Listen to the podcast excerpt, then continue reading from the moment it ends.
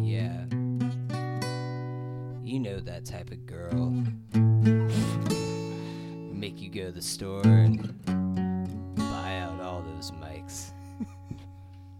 God. We bought that mic yesterday, and now we're recording today. Then she threw it away. Just like my bae. Does Johnny Cash ever just talk? Yeah. That's old country. Spoken word intro. I shot a man in Reno just to buy his mic. It's all because of that girl at the store. Never forget her that day. That girl. When we, her name was Microphone, and I bought her. I had to buy it. She looked like a gyrophone, a kaleidoscope through my mind, through my mind. Trippy. Remember when? Do you remember when? Do you remember when? Do you remember when? Do you remember when? And you could buy a mic. Hi, hello. And welcome to We Bought a Mic. We Bought a Mic! Episode so that's next week.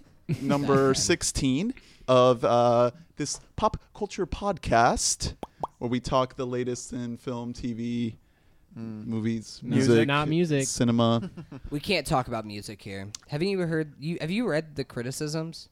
My, have you read the latest A V Club post? My name is Ernest Calderon. Colin's just jealous because if he talked about music, everyone would be like, "Who's Glassjaw?" and and what's your name? Uh, I'm Drew, sir. Oh, hey. Oh, hey, friend. Never met you before. Uh, my name is Hunter, and that's it. Oh, oh wait, who is this? Wait, Are you? Th- oh. I think someone infiltrated our table. Oh. You know, if if you just keep sitting here, I, I'm I'm just I'm not going to put your name on the title anymore. I live here. Welcome Ooh. back to the show, Grant. Thanks. We bought he a lives Grant. Here and he carries a mic everywhere. Yeah, everywhere I go. It has a hundred foot cord. I just walk around my house, some slippies. See, and a mic. I, I, here I was hoping that we were gonna have some nice alone time with the O G three, and then I, I find Grant sitting in my chair. Grant, what do we have to discuss I I for you to chair. go to the other room? Can we just talk about Coheed for the next hour? I mean, I would go to the other room yeah. if you did that. Can everybody that go to the other room? Yeah, well, we can all leave. Are we? Are you gonna have Claudio on? Yeah. Uh, next week it's just gonna be me and the Claude, the Claudemeister. Gonna be talking, thanking scientists, talking heed, talking heed. Kill me. Okay. Well, today on the pod we don't have too much to talk about, but we are gonna bring you a spoiler special where we backtrack on some films that we've been catching up on and talk more in depth about them, including the new Pixar film Coco. We're gonna be doing some Pixar rankings, top ten lists, mm, mm-hmm. um, some other shows, and uh, also some T V and news and, you know, the huge. The huge. Before oh, we get man. into any of this, though, I did want to give a little bit of uh, housekeeping note that Brett made me realize that Dirk Gently is on Hulu season one. So if you're trying to get caught up and watch that. Did you say it's not? Oh, you said it's on B B C I, America. Yeah, I said it was on B B C, but it's season one is on Hulu. Season two is on B B C. So you're saying right we now. don't have to live in the U K to watch Dirk Gently? No, you can watch season one of Dirk Gently right now on the Hulu. So let's just get right into it, yo, uh, with our news. Yeah, so it turns out that whenever we said that uh, Fox wasn't buying, or that Disney wasn't buying Fox, and we were like, yeah, that's not happening, looks like we were wrong. Yeah, it's being reported that they're finalizing the deal as we speak, and that by this time next week, it, it'll be a, a done thing. It'll be a done deal that Disney will own all of the assets of twentieth Century Fox. Well, they're buying it, but it's still, this kind of a purchase has to go through like the Supreme Court and stuff like that to make sure that they're not violating any kind of monopoly yeah. laws, which they are, but I don't know if that'll actually well, stop it or not. If they're not, there just should be a law that they're violating.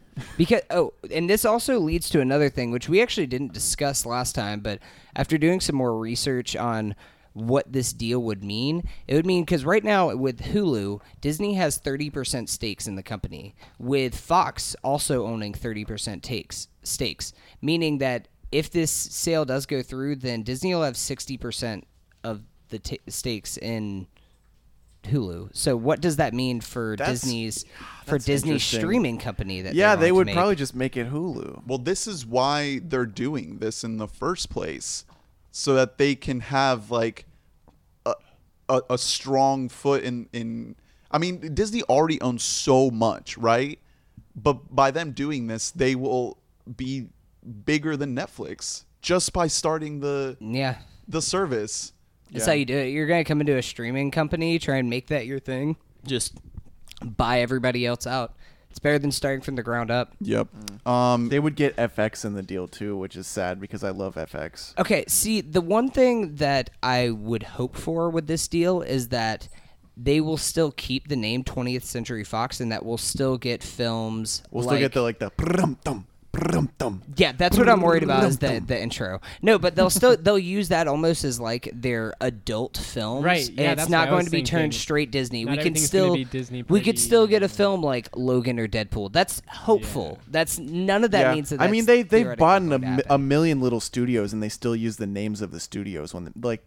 I'm trying to. Is it Miramax? Mm-hmm. One of those like smaller yeah. but still big studios they own, but they let them use the name so like you don't just see Disney everywhere. You know, like, um, Jesus Christ. The Simpsons actually made this joke probably like ten years ago. Yeah, they had a, a twentieth Century Fox logo in in a bit that said a Walt Disney Company at the bottom of it. That's funny.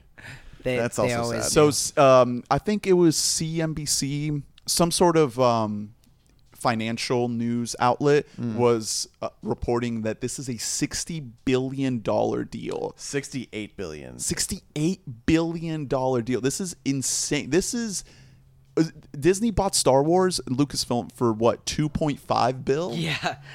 So... That's th- insane. This is thirty times that. Well, this also, uh, buying Fox leads into a bit of Star Wars news. Drew, cover your ears.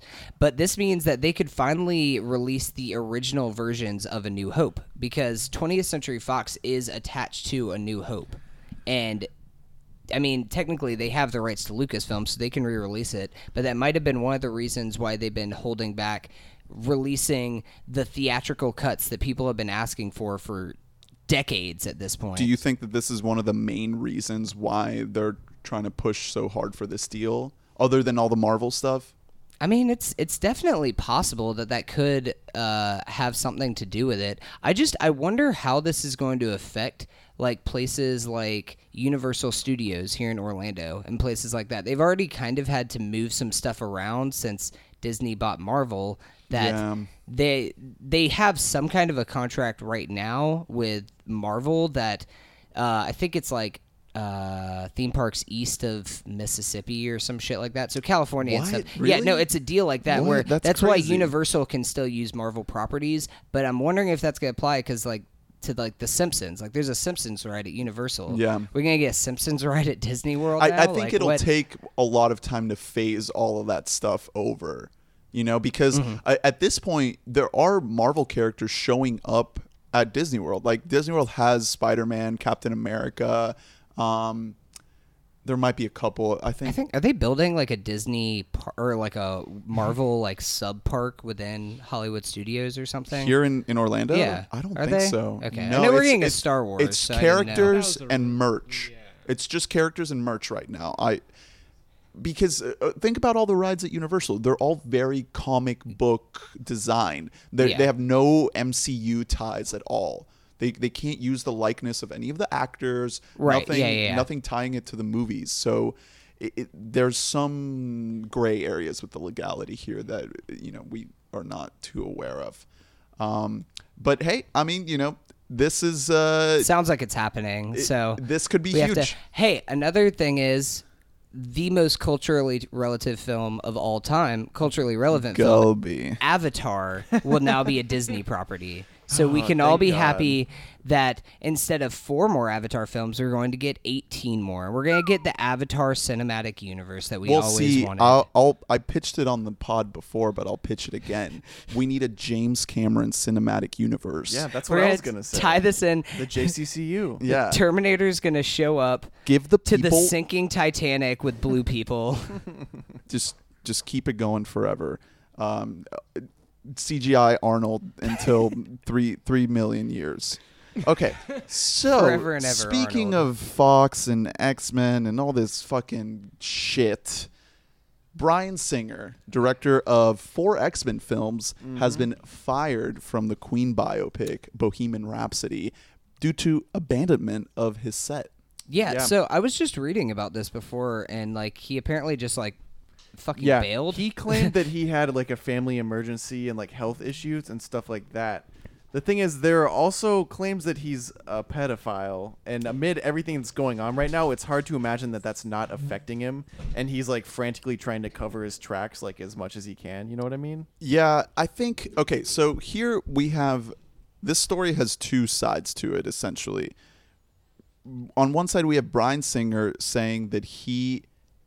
legitimately had a reason to bail on his movie, that he had a family emergency and that the studio could not accommodate his absence and that they just had to let him go. Mm-hmm. And on the other hand, we have the cast and crew saying that he was a toxic presence on the set yeah. who was throwing shit at the star of the film, Rami Malek. Yeah, apparently it ended in a confrontation where they were like both getting like violent practically yeah. with each other. Yeah, I'm going to take the cast and crew side over Bryan sure. Singer, like without a doubt.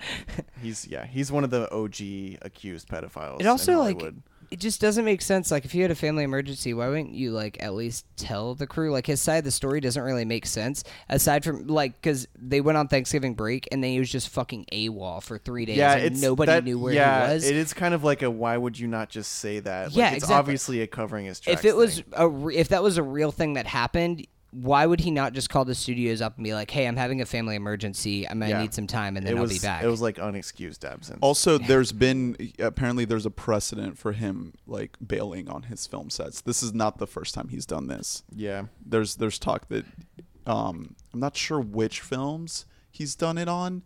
Uh, maybe Superman Returns. I know he directed that recently-ish. Um, but there has been talk of him bailing. I do want to take this moment to give a shout out to Rami Malek, though, because this uh, project was supposed to be Sacha Baron Cohen's baby. He Sacha Baron Cohen was supposed to write, direct, and star mm. in this film. God, that would have been so interesting. Yeah, and the Queen, the surviving members of Queen...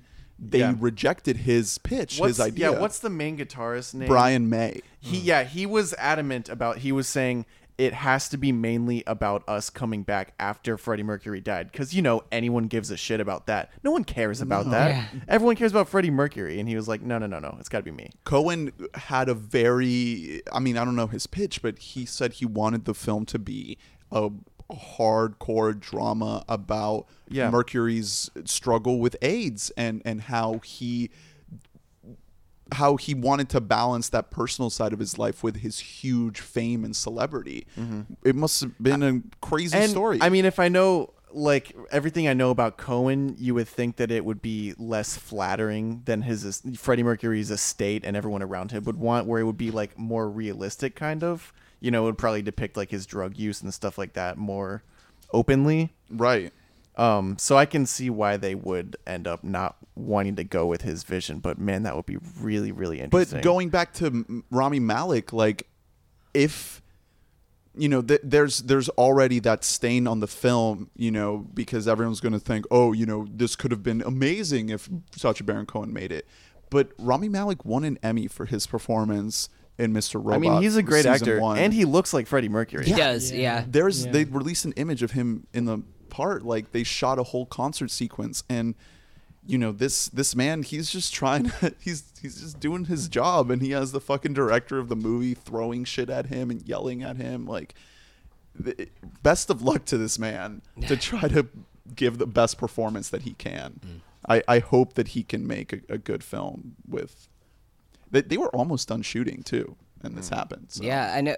I saw that they only had two weeks left, so either they're going to have to basically ride out Bryan Singer's vision, or they're going to have to do a lot of reshoots, I'm sure. Yeah, damn.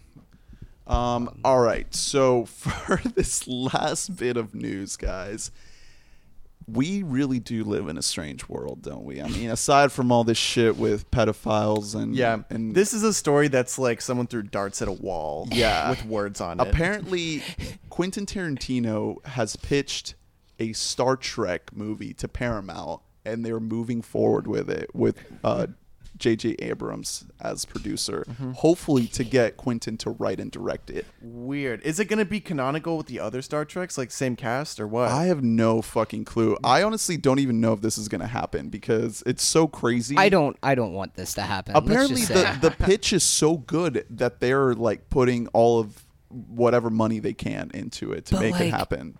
Did anybody has anybody seen a Quentin Tarantino film lately? And they were just like, you know what Star Trek needs? Mm. Some violence, sitcom humor, and the N-word. And lots of yeah people saying the N-word, white people saying the N-word. Yeah, but also the at least time this time it'll be white people with pointy ears though. Oh, so yeah. There we go. And they'll Not be necess- saying, hey, you can't say, and then they'll say it because they're all very ethical up in space. Yeah. um. But the other, the flip side of that is that the, the the Star Trek movies have been monetarily successes, but like, have they been significant at all? Like, I think it's been diminishing. Yeah, have they been good? I think like, that it's it's like the decline has gone down they're, they're like from movie epic. to movie. You know, yeah, they're not they're visually stunning. Yeah, that's I think about I it. think they honestly could, they could use someone bringing fresh ideas. Well, to them that's now. what yeah, they try to I do agree. with Justin Lin. Justin Lin directed Star Trek Beyond, and he directed the uh, Fast... He, he brought new life into Fast and Furious with mm. Fast Five, and then he went to Star Trek and tried to do the same thing. Does that mean they're going to bring The Rock in? Oh, Star Trek? The Rock in yeah. space. As William Shatner. Space Rock. The yeah. asteroid. Yeah. Oh, God. Honestly, that I would watch that movie. The Rock and Star Trek, come on. Yeah. I, yeah, I'm in. Directed by Quentin Tarantino. They launch him so, from a cannon. Is this supposed to be Star Trek four? Is this like what they're... Or is there another Star Trek movie already in the works? That's a good question. Um, I'm not sure. Let me look it up real quick. I mean, at this point, if we're trying to do... Uh, cinematic universes and whatnot, why not have Quentin yeah. make a uh, Fast and Furious Star Trek collab film, a, a Star- crossover I mean, he, of he's sorts. He's also making a movie about the Manson murders. Well, yeah. that that that's done. He's he's he's coming out with that, or not done, but I think it's shooting right. Yeah, uh, I think it's in post now. I think it, they just finished uh, shooting because it's coming out next year. Um, I don't know when exactly it's coming out next year, but that, this says it's not being filmed yet. Like the cast is still being decided. Really? So it's scheduled gonna, to come out twenty eighteen. Yeah, wow. he's gonna he's gonna shoot and finish the, this Manson movie in a year.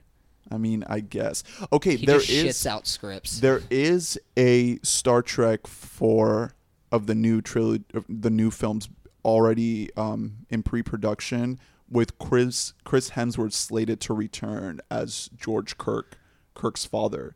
Do you guys remember you in mean Star Chris, Trek? Chris Pine?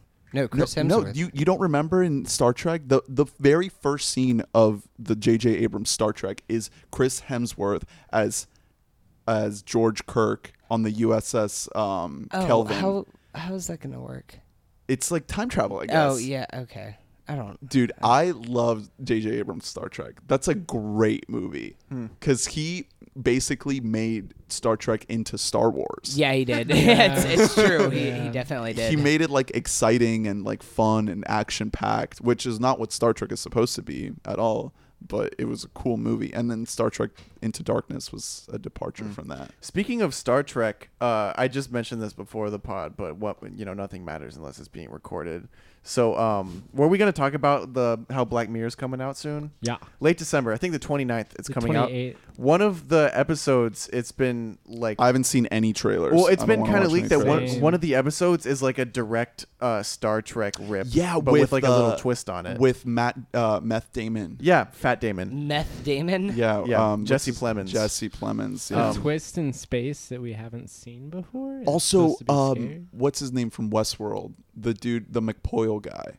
Oh, oh really? really? From yeah. uh, Always Sunny? Yeah, he's in it okay. too. That's but yeah, cool. It comes out Friday, December twenty-ninth. Uh, six oh, episodes. Oh, can't Pretty wait. excited. I, I mean, I love Black Mirror. Yeah, same. I really hope that they get that the quality improves a little bit, just because the American Black Mirror of season three was shaky. Definitely, it was very up and down. To there were honest, some really great highs in it, but also some very God, the, mediocre the bees episodes. episode was. Forgettable. So yeah, bad. I was thinking about that today, and I feel like this could be the time that Black Mirror starts, you know, going downhill. It's so sad. They, they got so many, so many gems. It's. I, I think the worst thing they could have done was up it to six episodes. They should have kept it. Yeah. They should have upped it to four. Yeah. Go from three to yeah. four. Mm. Right, but doubling the amount of content that they put out, like these money, are money, money. these are very, but these are just very complex ideas. Yeah. yeah, they're supposed to be. Like, this is a story that you only get an hour's worth of, that you want, like, a two yeah, and a half and hour film. And you'll be film. thinking about and it. And that's, yeah, yeah, that's the point of, that's what I love about the first two seasons of Black Mirror and those episodes. Even the best episodes of Black Mirror and the newest season, I feel like I had enough of the wor- of that world. Like, Nosedive, Test Play, like, those were amazing episodes, mm-hmm. but I feel like I already got the full story. Like, yeah. I, I wasn't interested in going back into that world as much. Right. It wasn't necessarily something I had never seen before. Right. Yeah. Well, I mean, we'll we'll talk Test, ab- we'll talk about it when it comes but. out, but I mean, I think Black Mirror is one of the best shows that has come out in the last, you know, new I, wave I could of, agree with of, that. Yeah. of T V, yeah. this this it, prestige era. Singularly, like, it's pretty unique. It's oh, it's extremely, unique. Yeah. yeah. I mean, it's the closest thing to the Twilight Zone, which we'll get. That's Which, true. speaking of, if you guys heard the other oh, news, I yeah. forgot to put this on here, Jordan Peele is attached to a new, I, I think he's just producing it, but they're uh, reviving the Twilight Zone. For C B S All Access. Yeah. I don't know if this is actually going to happen, because he's just in talks. He's not confirmed to be involved. That'd be cool. I saw this, I think that uh, Gaia showed this to me. It was on E!, which is why I no, thought he, that it was... he's in talks for sure. That's why he, I thought he that... he hasn't signed the dotted line yet. I know he hasn't signed Dude, it, but Jordan I think Peele that's... is being approached with all kinds of projects yeah. right now. He... I mean, regardless, they're going to make this Twilight Zone thing. They're trying to ship C B S All Access really Has that hard. Even, ha, that's, that came out, right, with the new Star Trek show? Yeah, yeah, yeah. No, it's it's out. Is it's it? On. God damn it! Like, what the? Who hey, the fuck guys, even cares? Wait, how how have you guys been watching Young Sheldon then? Oh boy, I've been imagining. What about it. The Good Doctor? Oh, mm. Is that the highest rated show on T V that nobody cares about? I mean, I guess.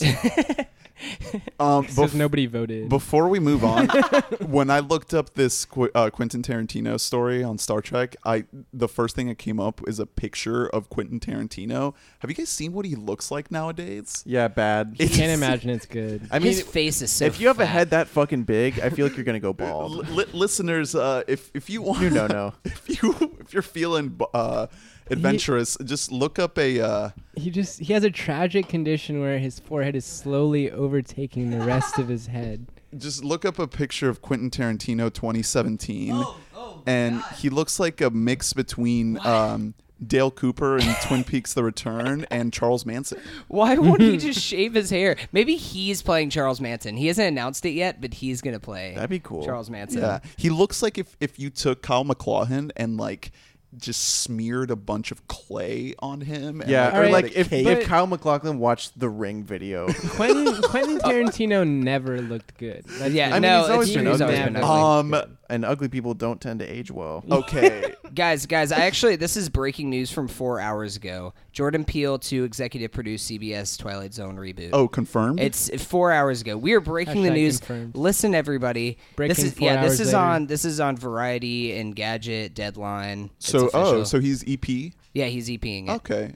Well, see, that, that's, that'll be good. See, that's the thing. Is like I C B S Twilight has Zone, a lot of money to throw around, so I'm sure you got a fat paycheck out of that. Yeah, I mean, I, I, I'm excited. Like, I love Twilight Zone. Like, Twilight Zone is incredible. It's such a great Have show. Have you seen them all?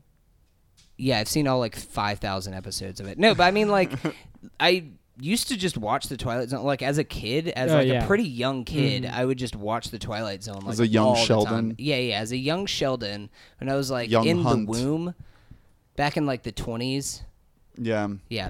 No, but the twenty twenties.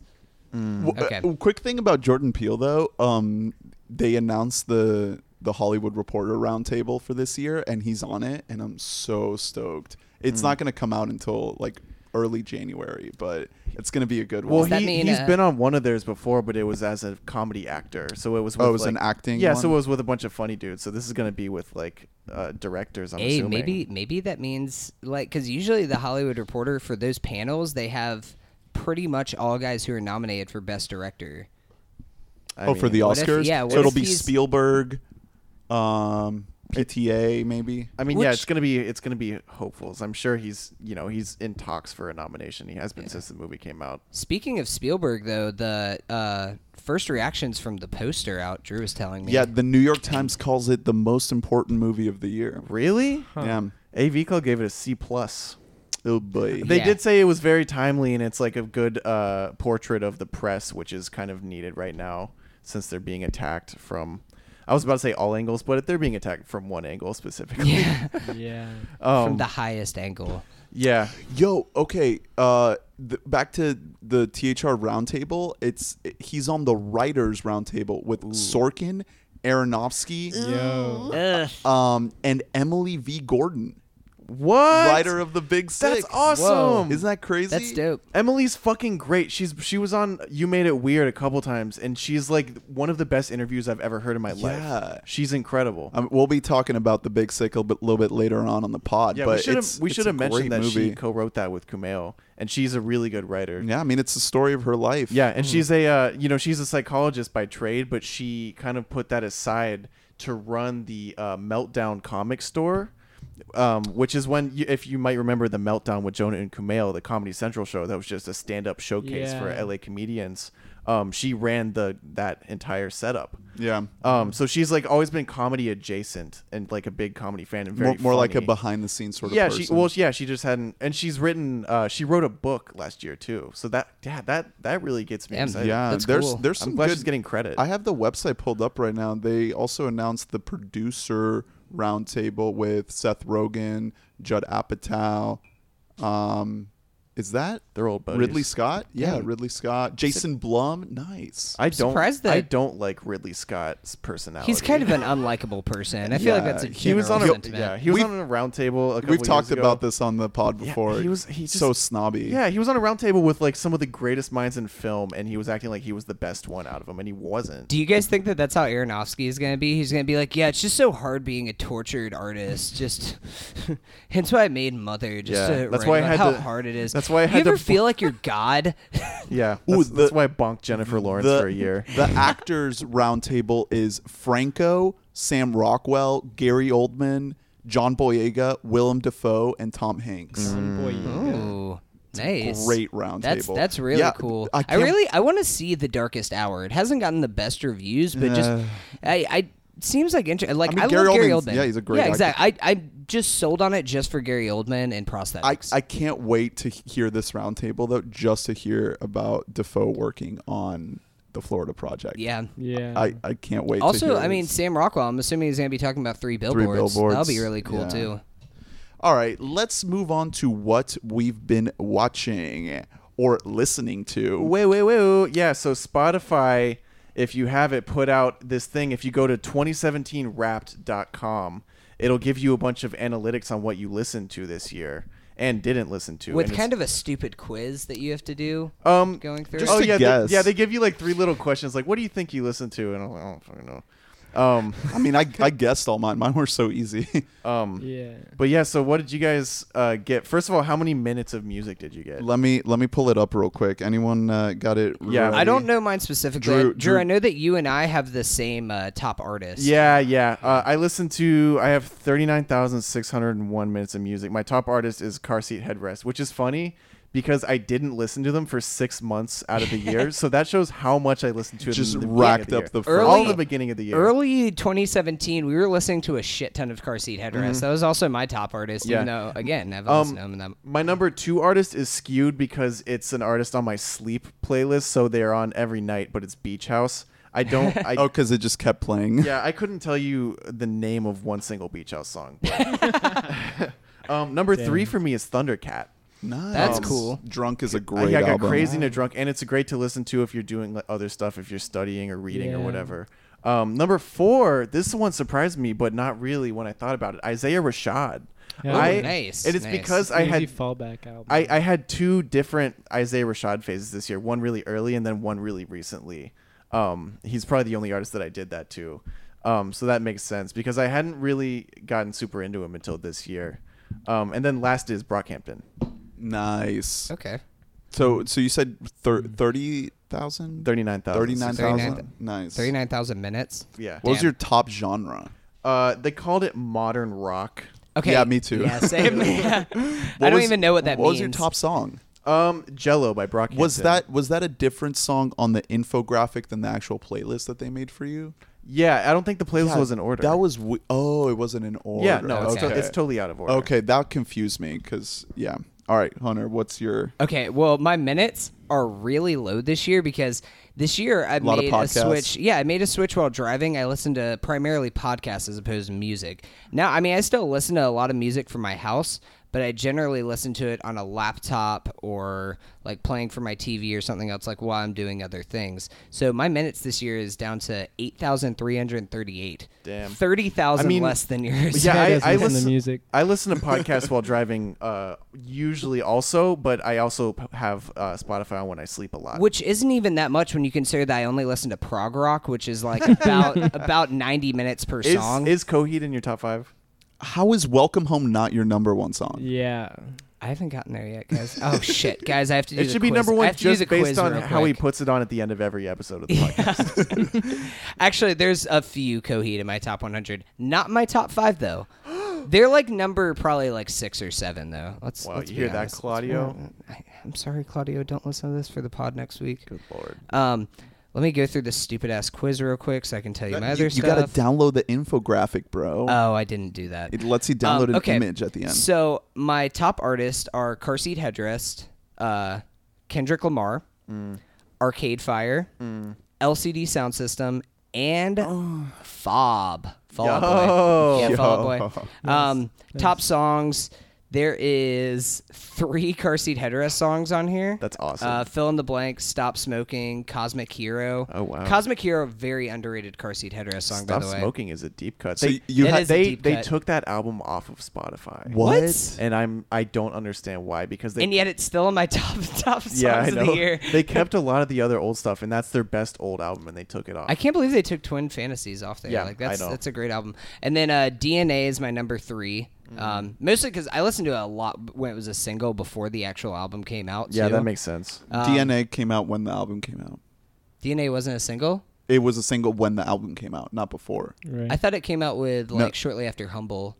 Did no, it not? No. Okay, maybe not. Whatever. Um, and then number five is actually a little band called Balance and Composure. Balance and Composure is a great band, by the way, guys. So how many minutes did you have?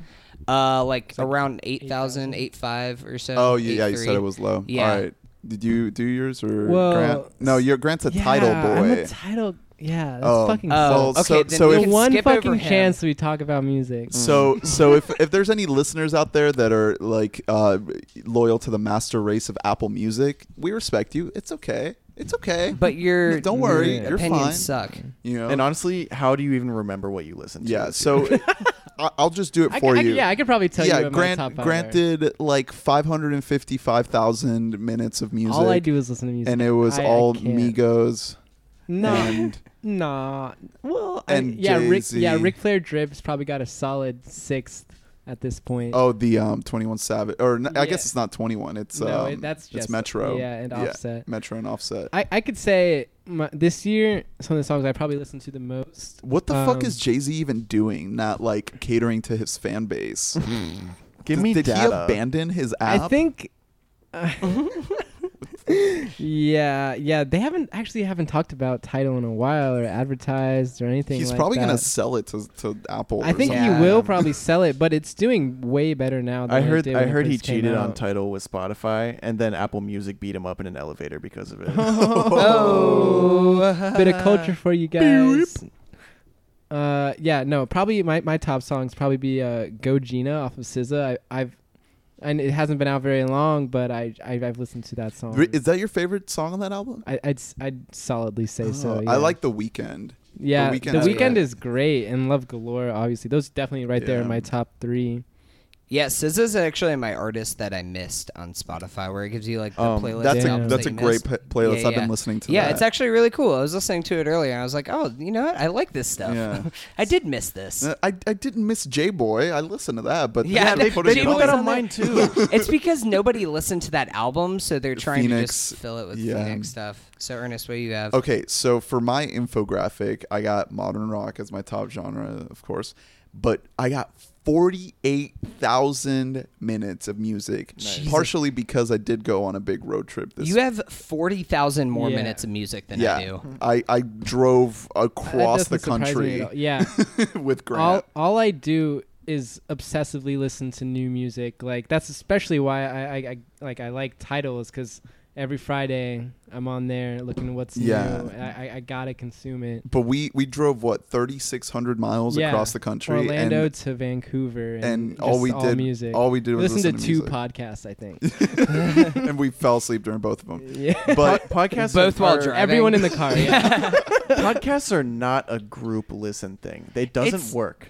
I, it, it, it works know, pretty well. Like, you're, you're, it's just music is way better in a group. It's much like, better yeah. just to talk to each other than to listen well, to yeah, other because, people. Well, yeah, because no, because yeah. if you're listening to a podcast it, right, and then you yeah. start talking, it's like weird. Yeah, yeah, that's like you're talking over. You just got to pause the podcast. yeah, my like, my sister said that today. Like she doesn't really listen to a lot of podcasts because like her and her husband just end up talking yeah. about what they're talking so if, about, and if, that's what we did. If you're we listening to this podcast right now with other people, shut the stop. fuck up. Stop. Stop talking. Up. Drew, don't actually, you dare fucking pause this to say shit. It's not important. Do you remember uh, driving to Tallahassee, Drew, and us listening to Hollywood Handbook? That worked. Whoa, We've done that a couple times. We've actually done that a couple times. It's probably times the together. only podcast you can do that to. Yeah, because we just paused to like do our little Sean and Hayes impersonations. Yeah, fucking okay, do you guys want to guess what my top artist is? Will we be able to guess it? L C D Sound L C D, System. Yeah, L C D yeah. Sound System. For Arcade Fire? Nope, it's Kendrick Lamar. Okay, wow. all right, yeah, that's and that's my, my two. And my top song is D N A. Okay, mm. yeah, yeah D N A's number Damn. three. Yeah, but then uh, the my other top artists are Gorillaz, Run the Jewels, Arcade Fire, and L C D Sound System. Okay, so mm. we have a lot of similarities yeah. in our list. And then my top songs are okay. So my other top songs are Triple X, Element, and Loyalty, and then Redbones at the end there. So nice. I listen to a lot a of lot, Damn. A lot of yeah. Damn. Yeah, that's Holy shit. by far my number one album of the year. It's it's a great album. I love Flower Boy. Flower Boy is a very well-produced album. Very great, great work by Tyler. But Damn is like very solid number one album for hey me. Did you hear about the um limited release yeah with the reverse track list? Yeah yeah is that going to be on vinyl? Oh well, apparently it for like like an hour or something on Microsoft or some shit, it released as a vinyl. mm. It was up and then they took it down. I would love um, to get that on vinyl because I love that album. Yeah, artwork. And I believe at this point it's officially like a thing, like he's gonna release it. Yeah, I would love to get that, but It's it's just tough for me because I'm kind of I'm not trying to splurge too much money, and I did want to get the Tame Impala Currents Collector's Edition yeah. because that looks oh, yeah. so dope. It's, yeah, it's awesome. a dope vinyl. Also, quick little uh, tidbit here: I just bought tickets to see Fleet Foxes in March uh, for me and Lee. Uh-huh. It's gonna be dope. Yeah, they're coming to town. Um, I'm gonna hopefully get tickets to see Tyler, but we'll see about that. But Tyler and Vince. Yeah, yeah, Tyler and Vince coming to town. Uh, but yeah, like Kendrick's Damn is so good. I hope it wins all the Grammys that it's nominated for. It's an amazing album. Oh, I was also going to say that uh, Flower Boy, the pre-order, the pre-order for the vinyl came out like, wh- when did that album come out? Like June or something? It was over the summer. Yeah, something like that. People who ordered that vinyl still haven't gotten it. Damn. Wow. What the fuck is Odd Future? I guess it's not even Odd Future anymore. It's just Tyler. Yeah. What is he doing? God damn it, or, Tyler. I don't even... Who Who's the producer on that album? On Flower Boy? I'm, yeah. not, I'm not sure. Don't know. But let's uh, let's move on. I've been watching a couple things, trying to get caught up. I, I haven't had too much time because I just started a new job, so I'm working really, really hard. But I did watch the Pamela Adlon show. Mm. Better Things? Better Things. Yeah, I watched the first two episodes last night, actually, and I, I was feeling a little bit weird watching this post Louis C K allegations yeah. because he writes a lot of the episodes and he's an executive producer on it. So uh, it's and, like, and Dave Becky was her agent, but she was also the first uh, woman to fire Dave Becky after these allegations came out. I mean, yeah, so it's, she's it's, separating himself. It's her show, like it's her story. It's very autobiographical. It's Pamela Adlon plays essentially herself, and there's these girls playing her daughters, and it's her life trying to be an actress in L A. It's Mm. It's it's essentially the Louis thing, but instead of being in New York, it's in L A. Mm. Also, I, if you fun tidbit, uh, Pam Adlon is the voice of Bobby Hill on Hank on uh, King of the Hill. Oh, really? Yeah. Really? Mm-hmm. That's huh. funny. There's actually a couple bits of her doing like voiceover work in the, in oh, the show. Sure. Yeah, so that I, makes sense. I, I watched the first two episodes and I was like, okay, you know, I'm I'm gonna try to separate Louis from this. You know, we've had this conversation when we talked about Louis, and mm. like he's not in the show. He's he just writes for it. And you got to see it as, as Pamela's show. It's her life. It's yeah, her it's show. Yeah, it's not fair to her to just kind of not yeah. dismiss it because of Louis. I loved this show. Not only is it very empowering to women, but it's so fucking funny. It's so good. Some good cameos, too. Bradley Woodford's in there, among some other people. Mm. And it just... It's a nice Bradley like Whitford. Yeah, keeps coming up. So yeah, no, he he gets That's, good work. Hey, did you realize he's in Cabin in the Woods? Yeah, yeah, he's yeah, one yeah. of the, with one of the Richard. Suits. Yeah, with Richard Jenkins. Mm-hmm. Yeah, fuck, I forgot about that. Yeah, but yeah, Better Things. It's on F X. Check it out. It's on Hulu. That's where I watched it. Really recommend it if you're just looking for an easy half hour watch. Very well shot, very, very well acted. Mm. Crazy good acting all across She's the board. She's a great actress. I yeah. really like her. And it's all about like how a woman has to try to make a living acting while also trying to be a mother and be a good role model role model for her daughters. That's like the core of this story. Mm. And it, it's multi-generational because they do focus on the daughters a lot and on her mom. So you get this like older side, and then her being middle aged, and then the, the the young girls. She has what seems like a, an eight year old, and then maybe like a twelve, thirteen year old, and then a sixteen year old.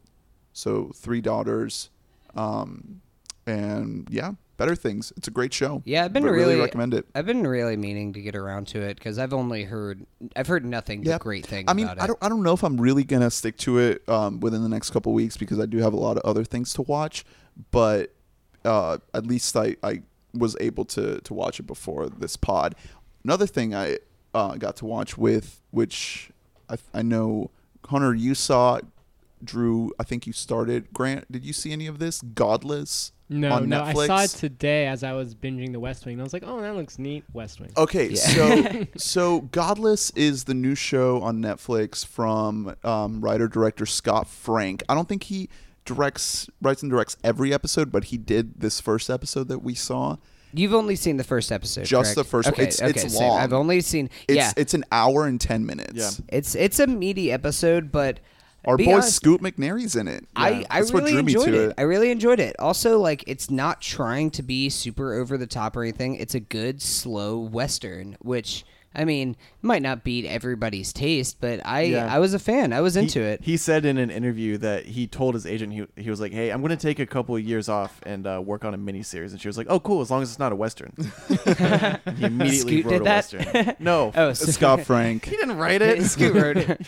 Scoot does. Scoot plays every part. Scoot Scoot's an, yeah, Scoot's an auteur. I mean, no, actually, Scoot McNairy was. I really enjoyed his performance. We have uh, mustache Scoot back, mm, which was finally, good to see. Jesus, I knew that I, I was gonna like. About, I knew uh, I was gonna like the show because the very first episode with Scoot, you just see his bare ass and is, taint. Yeah, yeah mm-hmm. that was that was how I knew. I had to pause it and for a second. Taint. Oh, I had mute to pause the, it for a little more than a second. I had, I had to mute the T V as I do, as we discussed yeah. last time. So I muted the T V, be in my meat, yeah, listen to my own voice.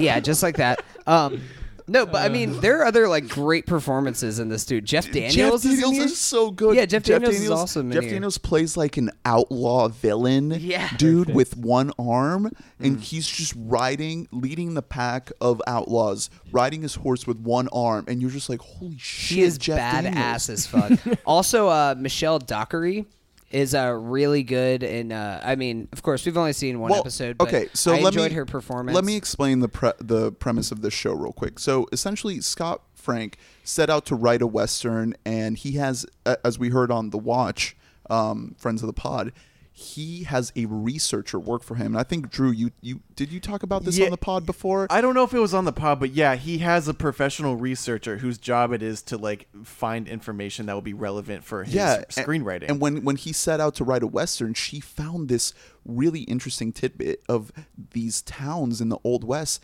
that were devoid of any male population. If if there were, there was only a couple men yeah, living in this town. Yeah, because they would be working in a mine or something, and they were very regular, especially back then. There were no safety regulations, and the whole mine shaft would collapse, and all of a sudden, all the guys are dead. Yeah. Mm-hmm. So it, it it takes this premise of... So uh, it, wait, I didn't finish the episode. So do you see that part by the end no, of no, it? No, no, no. It's just mm-hmm. the idea of a town that doesn't have... men in it. It, it. Scoot is essentially the only guy in this town. He's just the sheriff of this so, town. So yeah, yeah. No, no, he's not. What a yeah, dream. Scoot is Scoot the sheriff. Scoot's the For sheriff. The girls. Oh, okay. He's the sheriff in bed. Yeah. So so there's outlaws and drifters coming to this town and fucking shit up, and it's how these women deal with it. And, and Scoot's like, ah, oh, come on, Donna. Oh. Yeah, but see. This is one of those shows Symphonic. where, guys, it's okay to check your phone when they're tending to the horses. Mm-hmm. Yeah. This is a show that you got to be in a mood for. Yeah, and you can kind of just put it on, and if, if they're just if they're just tending to the horses, like, it's okay. You yeah, don't have to. It's But if Jeff Daniels is on screen and he's acting and if, his ass off. And if you see Scoot McNairy's ass, then you're mm-hmm. you're in. Also, I will say, this this show is, at least from the first episode, it's excellently shot. Oh, it's There's, gorgeous. It is beautiful. There's a specific shot right at the end of the episode that's horses running through a stream that is gorgeous. In slow it motion. It looks yeah. so good. Like, well, they shot it in New Mexico. And yeah, and you, you can tell that yeah. everything looks really authentic and real. Mm-hmm. And uh, the uh, the first episode opens up on... Uh, these uh, guys traveling through this town that you can tell outlaws have been through and have just torched the entire town. You see dead, like, yeah, torched and, bodies. And later on in the episode, you kind of get the backstory of how that goes what down. Happened? But it's such a great image to open up. And I there there are moments in this opening episode that are pretty boring of, of just horses. Like, I know it's cool that they got horses, like, real. They didn't have to they use got C G I horses. They C G I horses. No C G I horses, like, cool. I get it, but just the whole intrigue of, like, Jeff Daniels being a bad guy, like, out for blood and just to fuck shit up, and, like, just this tense sort of struggle w- with. W- the well-being of this town, because these women, they don't really have anyone to kind of back them up. They kind of have to take it in, into their own yeah. hands to defend themselves. And it's definitely in the Wild West. It's a good premise. It's definitely well written, despite how, you know, slow it may be. That's, you know, kind of a product of what it's about, and how he wants to. Scott Frank really intended to pay complete respect to the genre. Yeah. Um, Scott Frank is the writer of Logan and also Minority Report, notably. Well, yeah, he's been working on shit for so long. He's been grinding in Hollywood writing scripts, and yeah. he's gotten to the point where he's been doing this for so long that he feels very confident in the types of stories that he wants yeah, to tell. Yeah, and, and importantly, studios have the confidence to greenlight yeah. a miniseries that's a straight Western, because he's behind it. I'm definitely glad that this show is only seven episodes. That's one of the most... Oh, that, it's, really? It's only it's seven? seven episodes. Oh, shit. That's what makes me most likely to finish this show is not... I'm, it's not thirteen-hour-long yeah. oh, episodes. Kill me. At that point, Fuck I would just Punisher. be like, yeah, I'm I'm, I'm checked out. I'm done yeah. with this. No, I'll, I'm going to take my time with this. I'm in no, no rush yeah, to finish exactly. it. No, yeah, exactly. It's it's a slow show, so I'm going to slowly get through it. Yeah. Like, I, I... The first... I can't say that the pilot, like... hooked me in. I got to go back and watch more. But it's good that Netflix is kind of that they're willing to take a chance on a show like this that isn't necessarily meant to be binged. Right. And it's, and give it like a pretty good budget. Like right. Jeff Daniels is in the show. Yeah, Come exactly. On. You Scoot know McNairy okay. costs so much money. As you mean long- B V S star Scoot McNairy? As long as we get to see more Scoot butt cheeks, mm. I'm, I'm in. I heard if, if you show Scoot's ass, he charges you like yeah, I was about per to say, cheek. Yeah. Like. Just in all seriousness, though, Scoot McNairy is one of the most talented actors working right now, and he he's not going to get more work. I don't think that he's just a white dude. Like, he's who's yeah, really he, gonna he's, hire him? Doesn't have the best look. He's definitely, you know, he has more of like a beta uh build and voice face to yeah. him. He also has he's, no. He's not going to be your lead. He has no chin whatsoever. Yeah, his that's chin the thing. is part of his neck, and like, that's like a thing in Hollywood is that you have to have a good, yeah, a well-defined chin. The next serial killer movie, yo, yeah, he's going to be there. He'd be a great, I don't know, Dahmer. I don't know what Jeffrey no. Dahmer Zodiac looks like. two No, he'd be no, a great. Dahmer was like good-looking, wasn't he? I'm yeah, sure. he, that's how he got all those sorority girls. Yeah, that sounds fun. Yeah, yeah. I I just think that Scoop McNairy will always have a very dear place in my heart for Gordon Clark. Absolutely. One of the greatest characters in yeah, T V. Yeah, he, he genuinely, like we joke, but he brought that character to life. It, in a it very was why way. we kept watching yeah. that show. I he, mean, was, he was the most endearing, it, it, one of the most yeah, endearing characters I've ever seen. Began yeah. and ended with him. You're like, ah, Scoop. Yeah. yeah. Come on. All right. Well, before we take a break, Hunter, you want to tell us about this? Whatever the okay. fuck it's called. Okay, see, guys, because uh, I, while you guys are busy spending your money watching these big Hollywood blockbusters, I consider myself um, a bit of a, a culture snob. Um, God damn. See, while you guys were watching Justice League for the fifth time, I decided, uh, you know what, I'm going to go see a good foreign film. Mm. And uh, I... using MoviePass, was able to this week see a movie called The Square. Oh. Um, winner of the Palme d'Or, uh, which, of course, is a pretty prestigious... At Cannes? Of course. Yeah. The the Cannes Film Festival? Yeah, yeah, yeah. Um, Cannes? I thought I was called it Cannes, it, but maybe French, I'm It's French, bro. I thought you were cultured. That's really weird, yeah. Cannes. I'm joking. That doesn't fit with everything I know about Hunter. Soda Cans Awards. Okay, no. Um, it's made by uh, Ruben Östlund. Mm-hmm. I'm, I'm just okay. guessing just his keep, names keep here. Talking. Um, and it's starring uh, Elizabeth Moss is in this movie. Oh, shit, really? Uh, yeah, but the main guy is uh, Klaus Bang. Mm. Is his name? I think Hunter I watched a porno. Hunter's cultured. He watched a fucking smut film that had subtitles. Shut up, Drew. No, but uh, this movie it takes uh, it takes place. It's almost entirely Swedish. There's a bit of Dutch, of course. There's some English in there. Um, Elizabeth Moss plays an English uh, reporter, and uh, the main character. Um, is this guy named Christian, who is the curator of this art museum in Stockholm. And it's really a great satire of kind of this whole like premise of art and also like what it means to kind of not like this whole hypocrisy that we have. Um, like, for example, this uh, he, he has an exhibit in his uh, art museum that he put together, which is piles of gravel and a mirror. Which it's all played extremely dry in like a classic foreign fashion. Like there's no real like outlandish laughs in the movie, but just really uncomfortable dark humor. Mm. And uh, the square, what it's named after, is they're creating this exhibit in uh, which they basically they have a square set up with like lit like a lights that are set up in a square, and they have a sign that says like. While standing inside the square, we all share equal rights and equal obligations and everything. It's woke.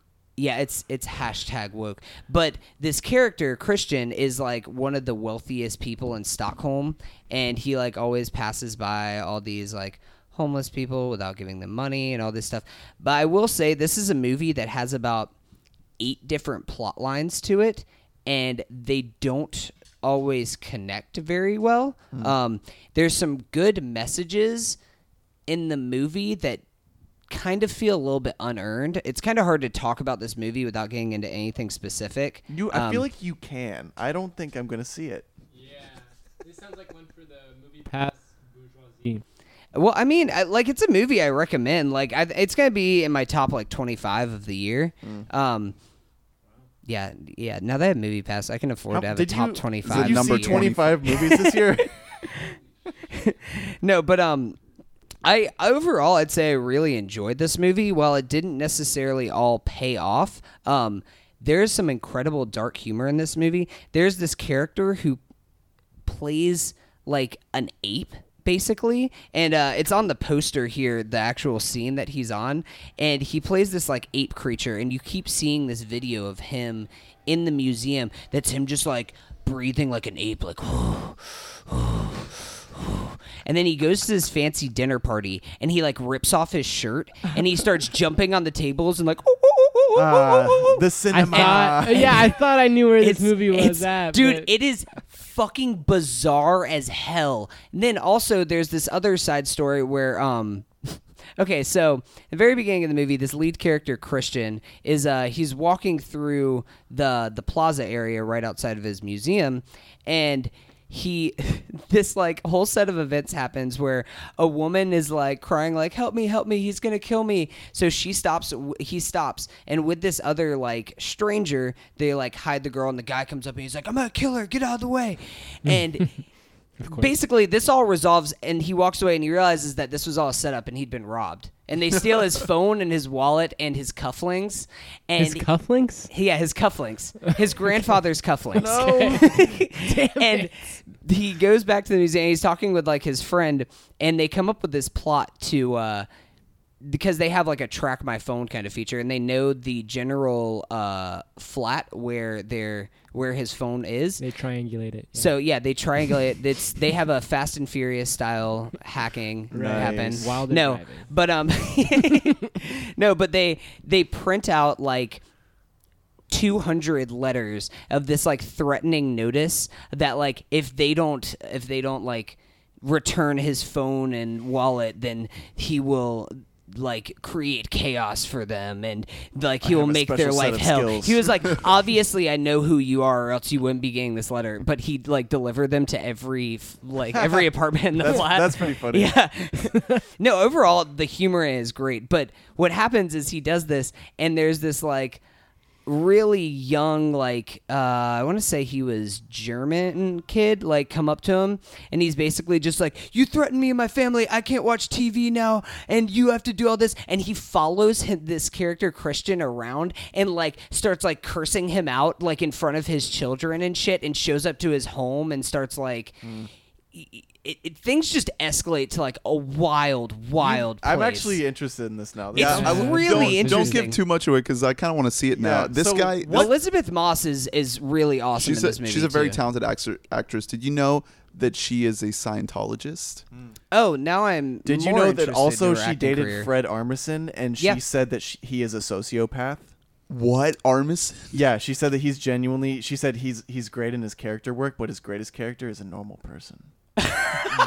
Holy shit. Is that a direct quote? That's yeah, not a direct quote. I swear that? to God she said that shit. Well, well I, she's, she's a Scientologist, a, yeah, so should on. we really? Well, yeah. I mean, also, though, a lot of women have said this about Fred, that he it's not like he's, like, assaulting them, but he will just, like, he will act like he loves them but have no actual emotional connection. It's like he's he can't get away from the bit. He just has, he has a separation as, as like, a person. But anyway. Yeah, in we'll, general, though, I will say this movie, it It is long. It's about two hours and twenty minutes, um, wow. and you can feel the runtime during it. It's not. I won't say it's boring or anything like that, because it just feels the like how, it just... feels like. Well, and it's it's hard to evaluate a Swedish film like this because they're not made with classic American structure. Like it feels like.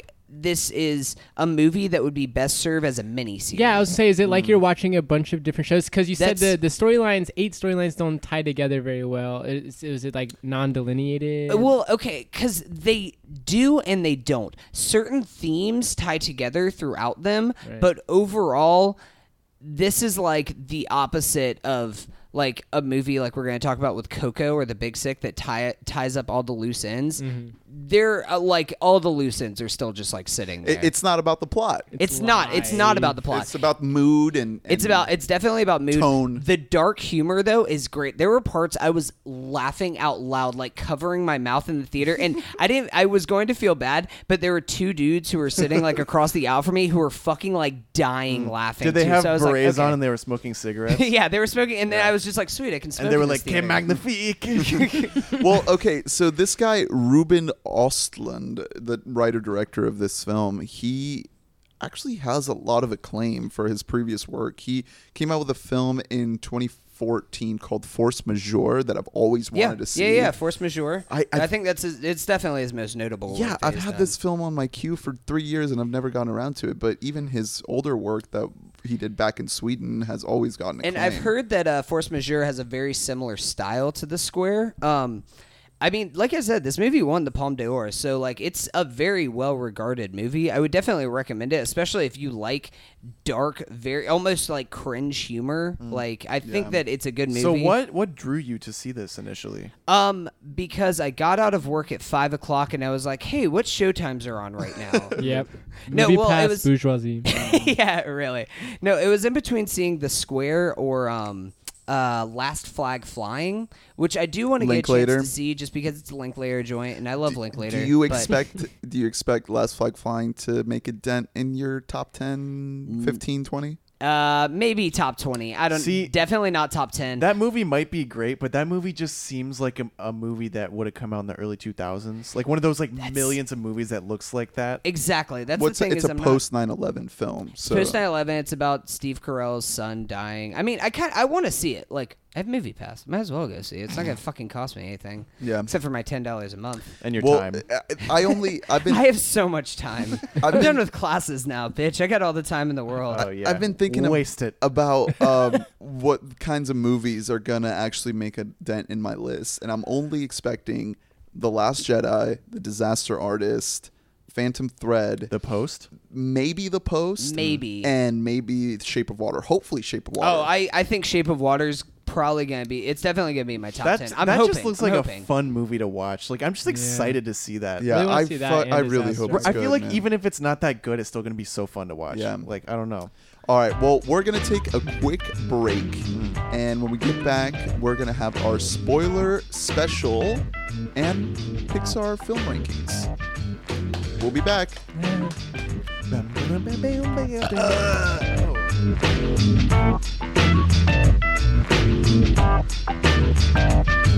The world is spinning too fast. I'm bound like Nike shoes to keep myself tethered to the days I tried to lose. My mama said to slow down. You must make your own shoes. Stop dancing to the music. I'm the rest in a happy mood. Keep my groove on.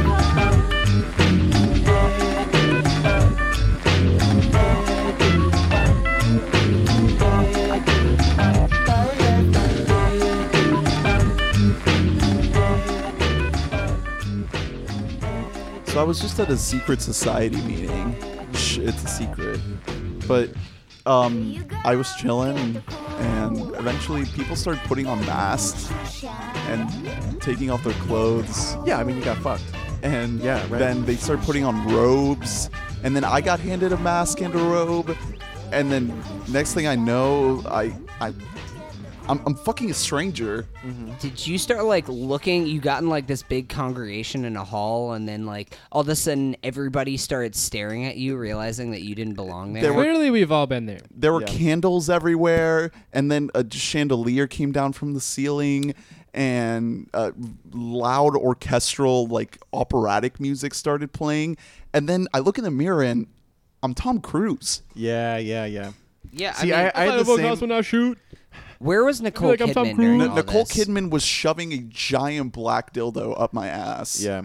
I had a I similar see- thing where I, I went to a party. Everyone takes off their clothes. They put on their robes, which is like an extra step, really. Like, your clothes are off. Um, I'm getting fucked. Turn around. It's Daryl Hammond. he, and he's ramming me, but he's doing his Al Gore impersonation. Um... And he's doing this weird grunt that, like, like if you heard it, it would make sense to be like, oh, uh, Al Gore fucks like that. Yeah. yeah. Well, see, the thing about this party is they had a lion there named Frasier. Oh, really? But I couldn't say his name. Was this on a cruise ship? Oh, or else oh. I, I had to become him. Were you on the way from Tasmania to the mainland? Yeah. Okay. Yeah. But then I, I was also Tom Cruise, and I it, it was completely inexplicable. All I knew is that the dildo up my ass was very painful. I was not prepared for that at all. Mm. Was it lubed? I don't no, know. Clearly not. My eyes were wide shut, though. Mm. And we're back. Ding, ding, ding. Let's uh. get uh, right into our spoiler special. So... Who here has seen... Well, well, first of all, let's preface this. If you haven't seen any of these movies, there will be timestamps so you can skip around to the movies that you have seen that you yes. want to hear us talk about. And if you haven't seen any of these three movies, then go ahead and skip to the end here where we rank our Pixar movies. Yeah, so we have three films here that we have talked about on our two previous podcasts, but now I think mo- most of us have seen them. Uh, at least some of us have seen some mm, of them. At least two.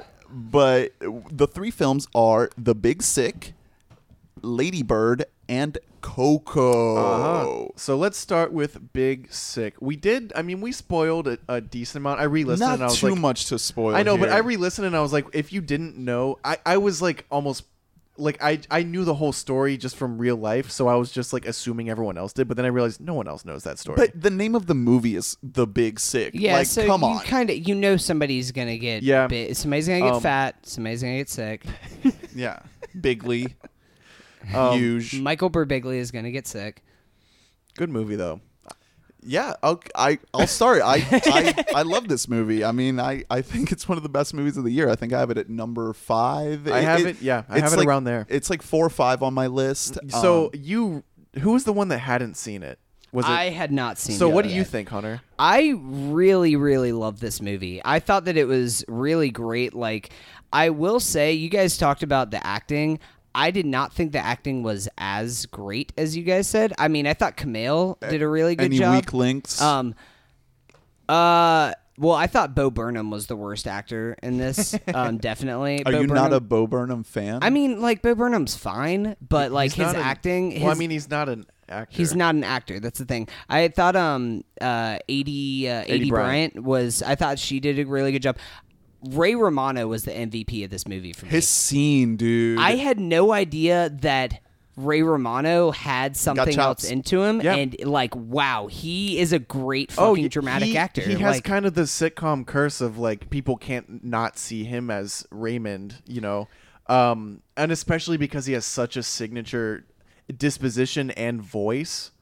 Um, but as a dramatic actor, he fucking works. He kind of dipped his toes in a little bit with Men of a Certain Age. Yeah. You guys remember that? And, and yeah. Vinyl on H B O. Ooh, that's short-lived uh, yeah, seventies records. Rip. But no, he, I, I was, I mean, I knew he was good, and I was still surprised by how good he was in this movie. Like, wow, there's, I mean, since we're talking about spoilers here, the scene where they're in Kumail's room and he just starts unloading and gives this whole monologue about how he cheated on his wife.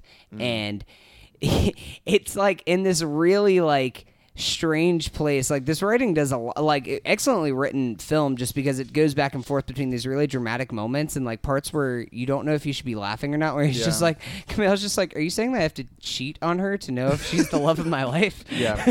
It, that was a really good uh, straight man, like wavy man scene. But then also the, you know, the wavy man was also delivering incredible drama. I've, I haven't seen a scene quite like that before where usually it's like there's Seinfeld and there's Kramer and Kramer's just being funny and crazy and Seinfeld's being the normal one. But this was there's the normal one, Kumail, and then there's like funny and also like heartbreaking. Well, this movie is full of that. Yeah. I like, mean, this I, is not the only yeah, scene where this happens. And it's like I, I said uh, last week, they, there are a bunch of different dynamics that are created by the situation that they were in that they really used to their advantage with the writing of this movie because it, there, it, you know, it creates interesting scenes like that. Well, yeah. In this scene, you have Ray Romano's uh, character venting to Terry.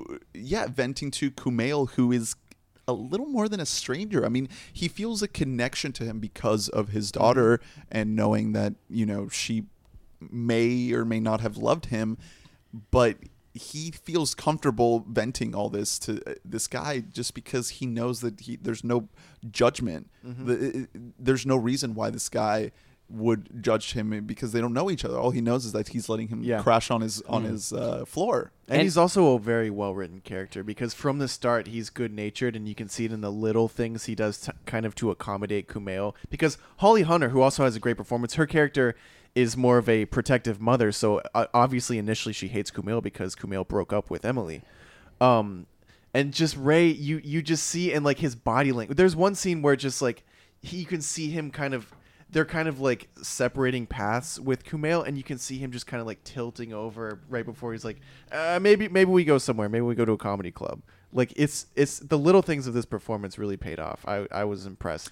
Yeah, I, no, I we I also speaking to uh, that dynamic between Kumail and Emily, like I, I, it makes so much sense when you consider that Kumail and his wife Emily wrote this movie together, because their dialogue is extremely organic and like, mm. I mean, great job by Kumail and uh, Zoe Kazan, who plays Emily, because they have extremely good chemistry yeah. on screen. Self correction, I used the wrong name in the last episode. Who'd you say? I don't even know. I said Eliza something, but it's, it's Zoe Kazan. Yeah, Zoe Kazan. Yeah, no, I thought that their their dynamic was awesome mm-hmm. between each other. I've, like the whole time I was just like rooting for them.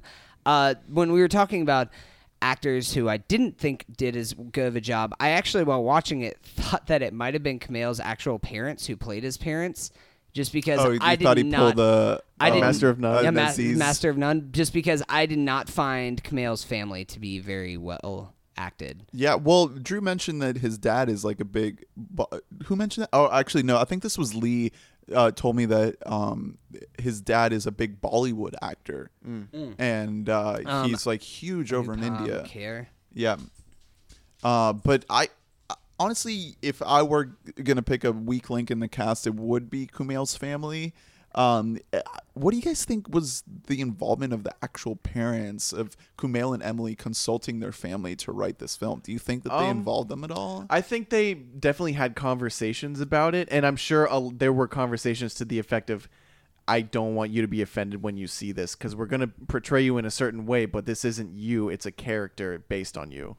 But um, but at the same time, it all felt like things, like a lot of the lines and conversations that they had, it felt like I was watching a real family that was actually going through this, and I was wondering if these are actual conversations that he's had with this family. I know this is a conversation he had with Ray Romano, but there is that one scene where they're in the hospital together, and they're, like, eating. They finally, like, invite him over to, like, eat food with them in the hospital place, and Ray Romano's just like, so, uh...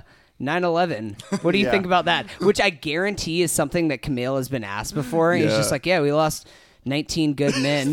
Yeah, that was great. That's so good. good. I was joke. dying during that part. That like was, that's yeah, that so was yeah, good. Hilarious. Just nine eleven jokes. I, I love nine eleven jokes, but they are it's, it's so beyond too soon. It's now it's now good timing. They are so fucking difficult to do because mm. it's such a sensitive subject. Yeah. And it, that's what makes it so funny is like the fact that you're taking a, a, a really dark thing and finding the humor in it. It's like this really dark, dark sort of humor that like speaks to me, but they obviously don't work for everyone.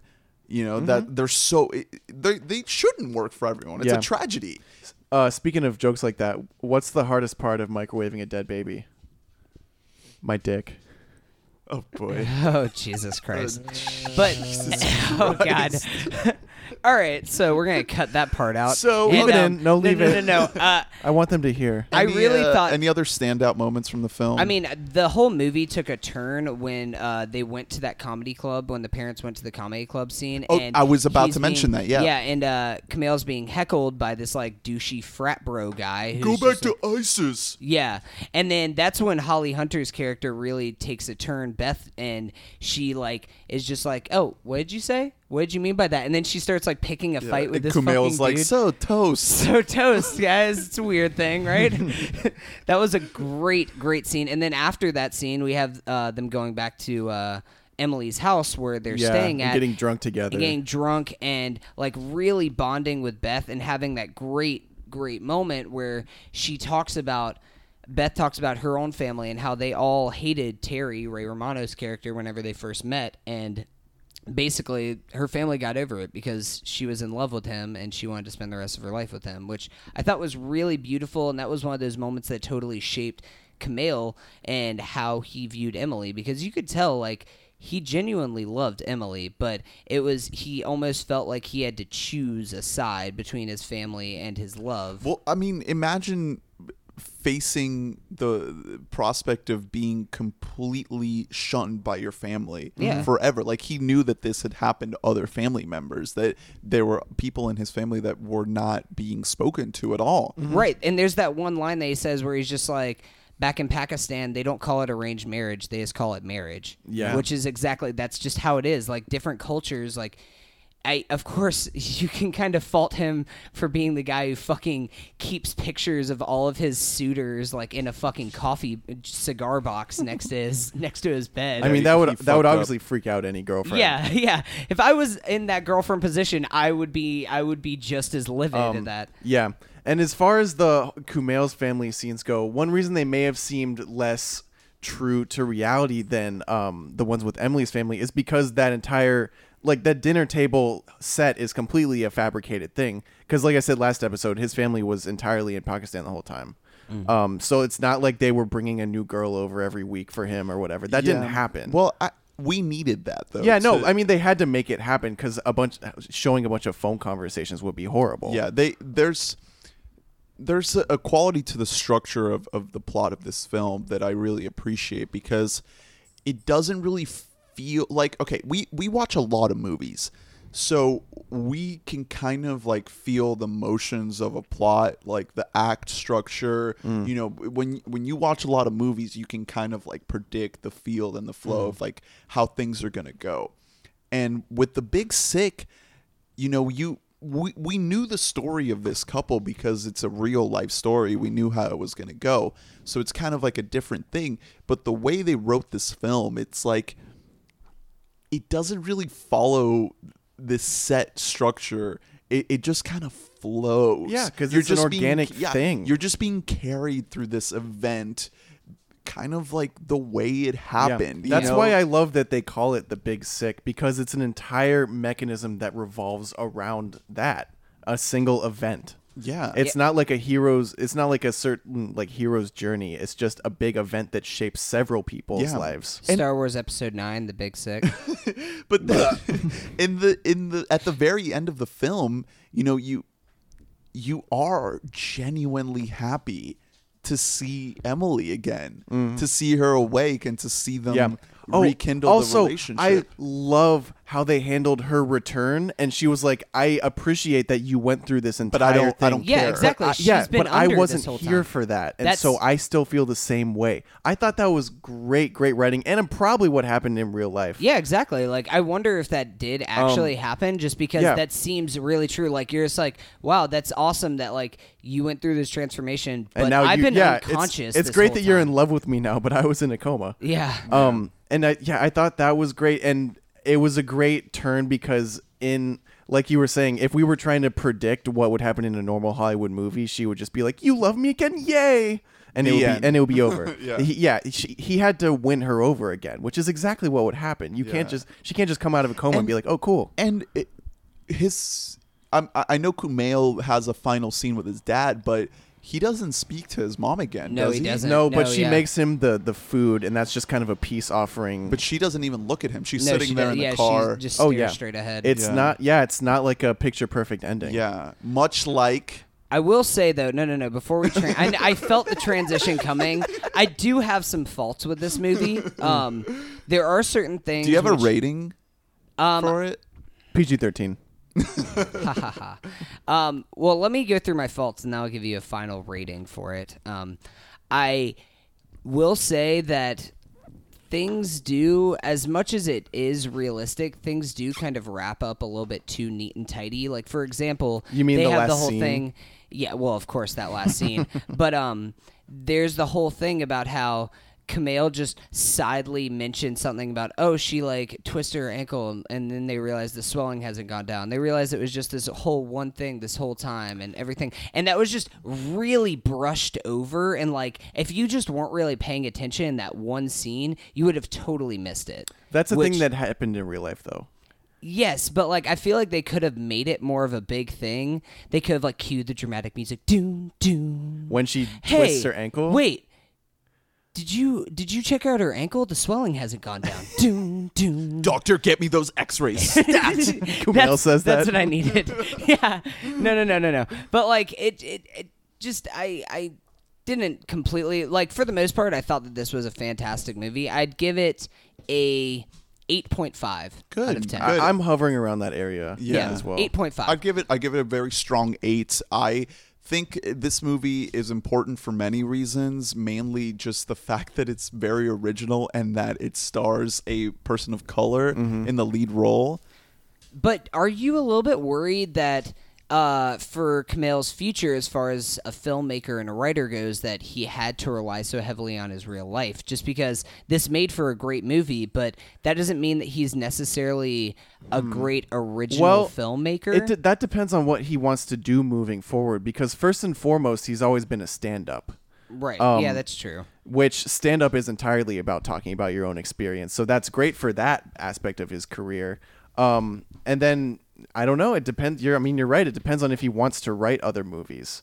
Um, if he's, you know, just because, I mean, it's original to see on a film from a filmmaker, well, but it's not original for the filmmaker himself just, to write. Just for this film, I was very surprised by his acting. I did not think mm-hmm. that Kumail could act this well. I, I didn't expect that at all. Like, yeah, I was, I was, I was pleasantly surprised as I, well. I, I really, really like his moments shook me.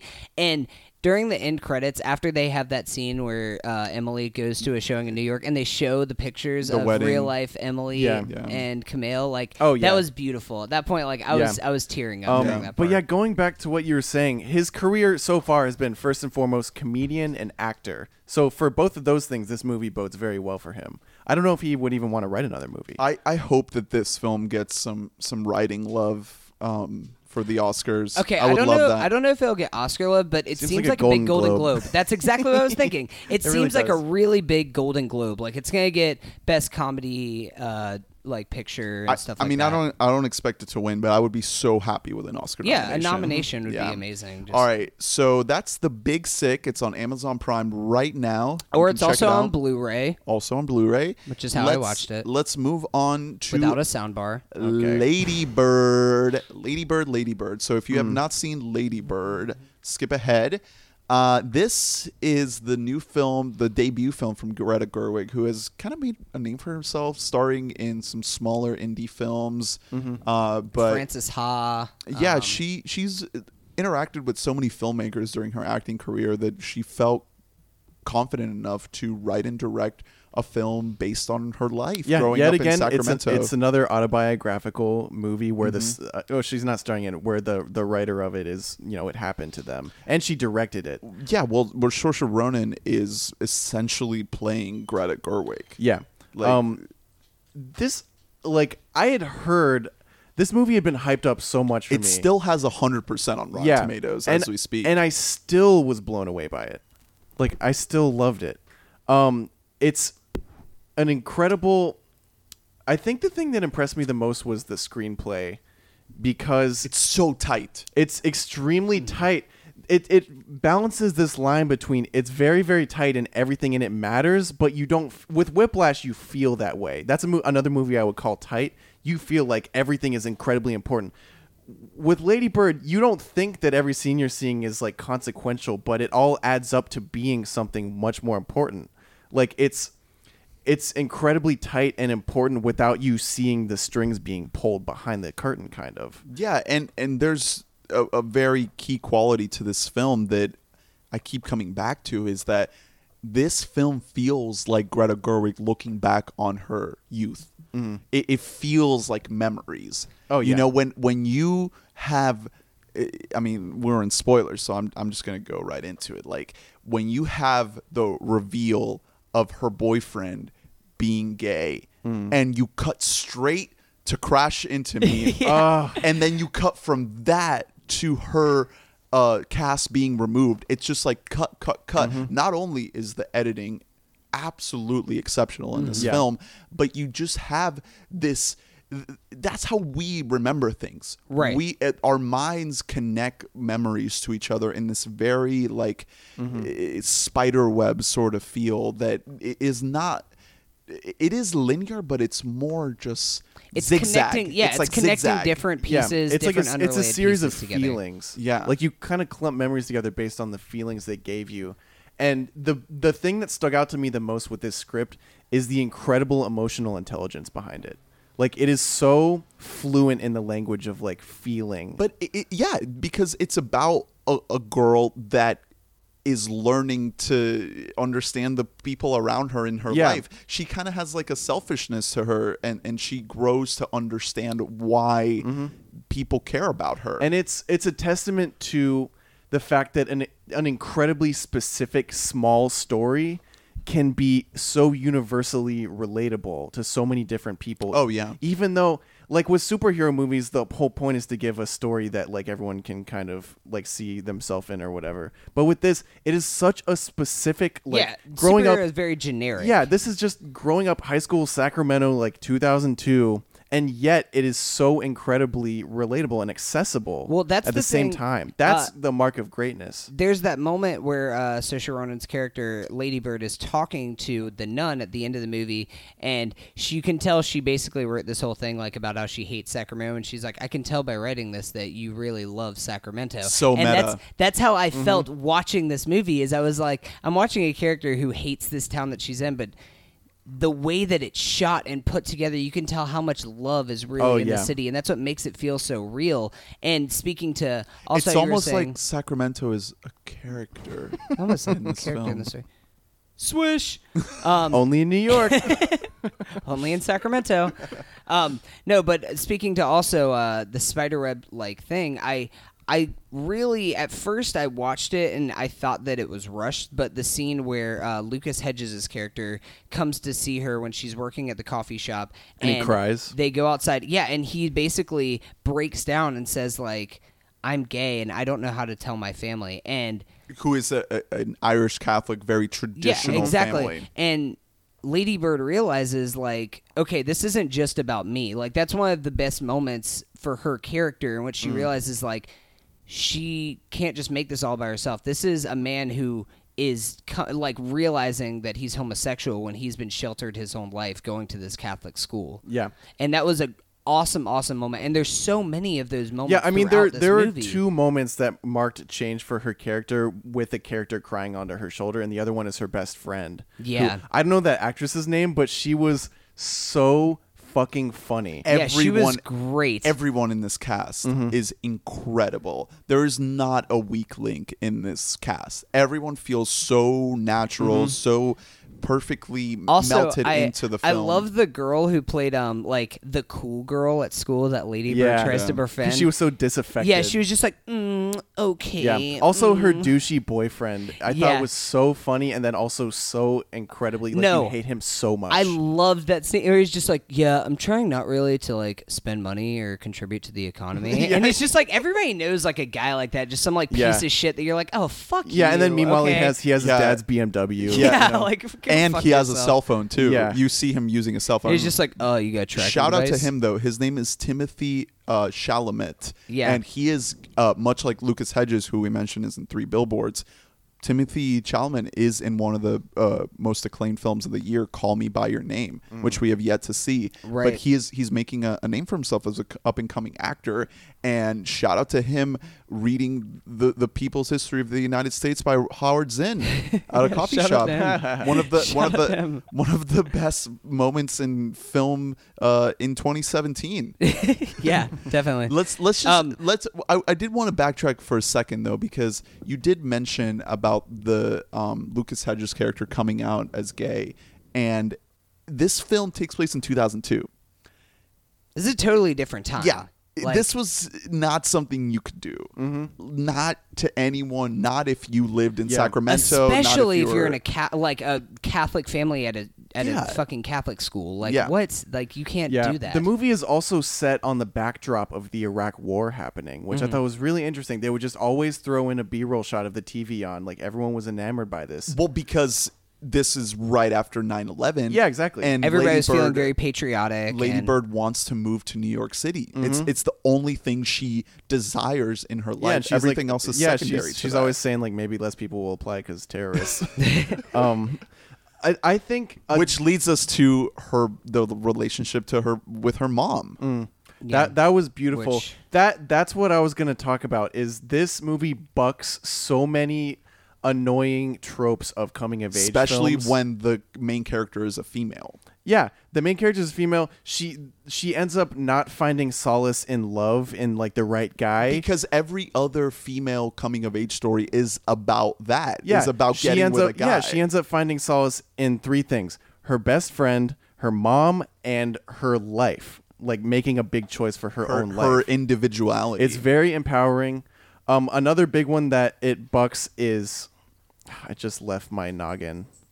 It it bucks like basically every, oh, the humor of it is incredible. It's so funny without trying hard to be funny. Like certain like certain coming of age movies recently will have this cringe comedy that seems very intentional uh, and written. This has the most naturalistic awkwardness to it, where it's like they're not just trying to make it cringy. It's just this is things that happen. Yeah, it's really these are conversations organic. That are not unbelievable, and they're also hilarious. And that's the thing, is it comes across as very anecdotal. I was listening to actually an interview with uh, Greta Gerwig on um on uh Channel thirty-three, where he's uh she's interviewing with Sean Fennessy. She talks about, I think she was working on the screenplay for about six years, and it wow. was it was four years until she was willing to show it to anybody. Oh my. Well, okay, so and that's why, because like you can tell she put so much work into making this as authentic as possible. Well, th- this reminds me, I, I also listened to a podcast with her on the Director's Cut. I think I've mentioned this podcast to you guys before. Yeah, they, yeah, yeah, yeah. It's it's the Directors Guild of America podcast. And in that podcast, she speaks with Spike Jonze about the film.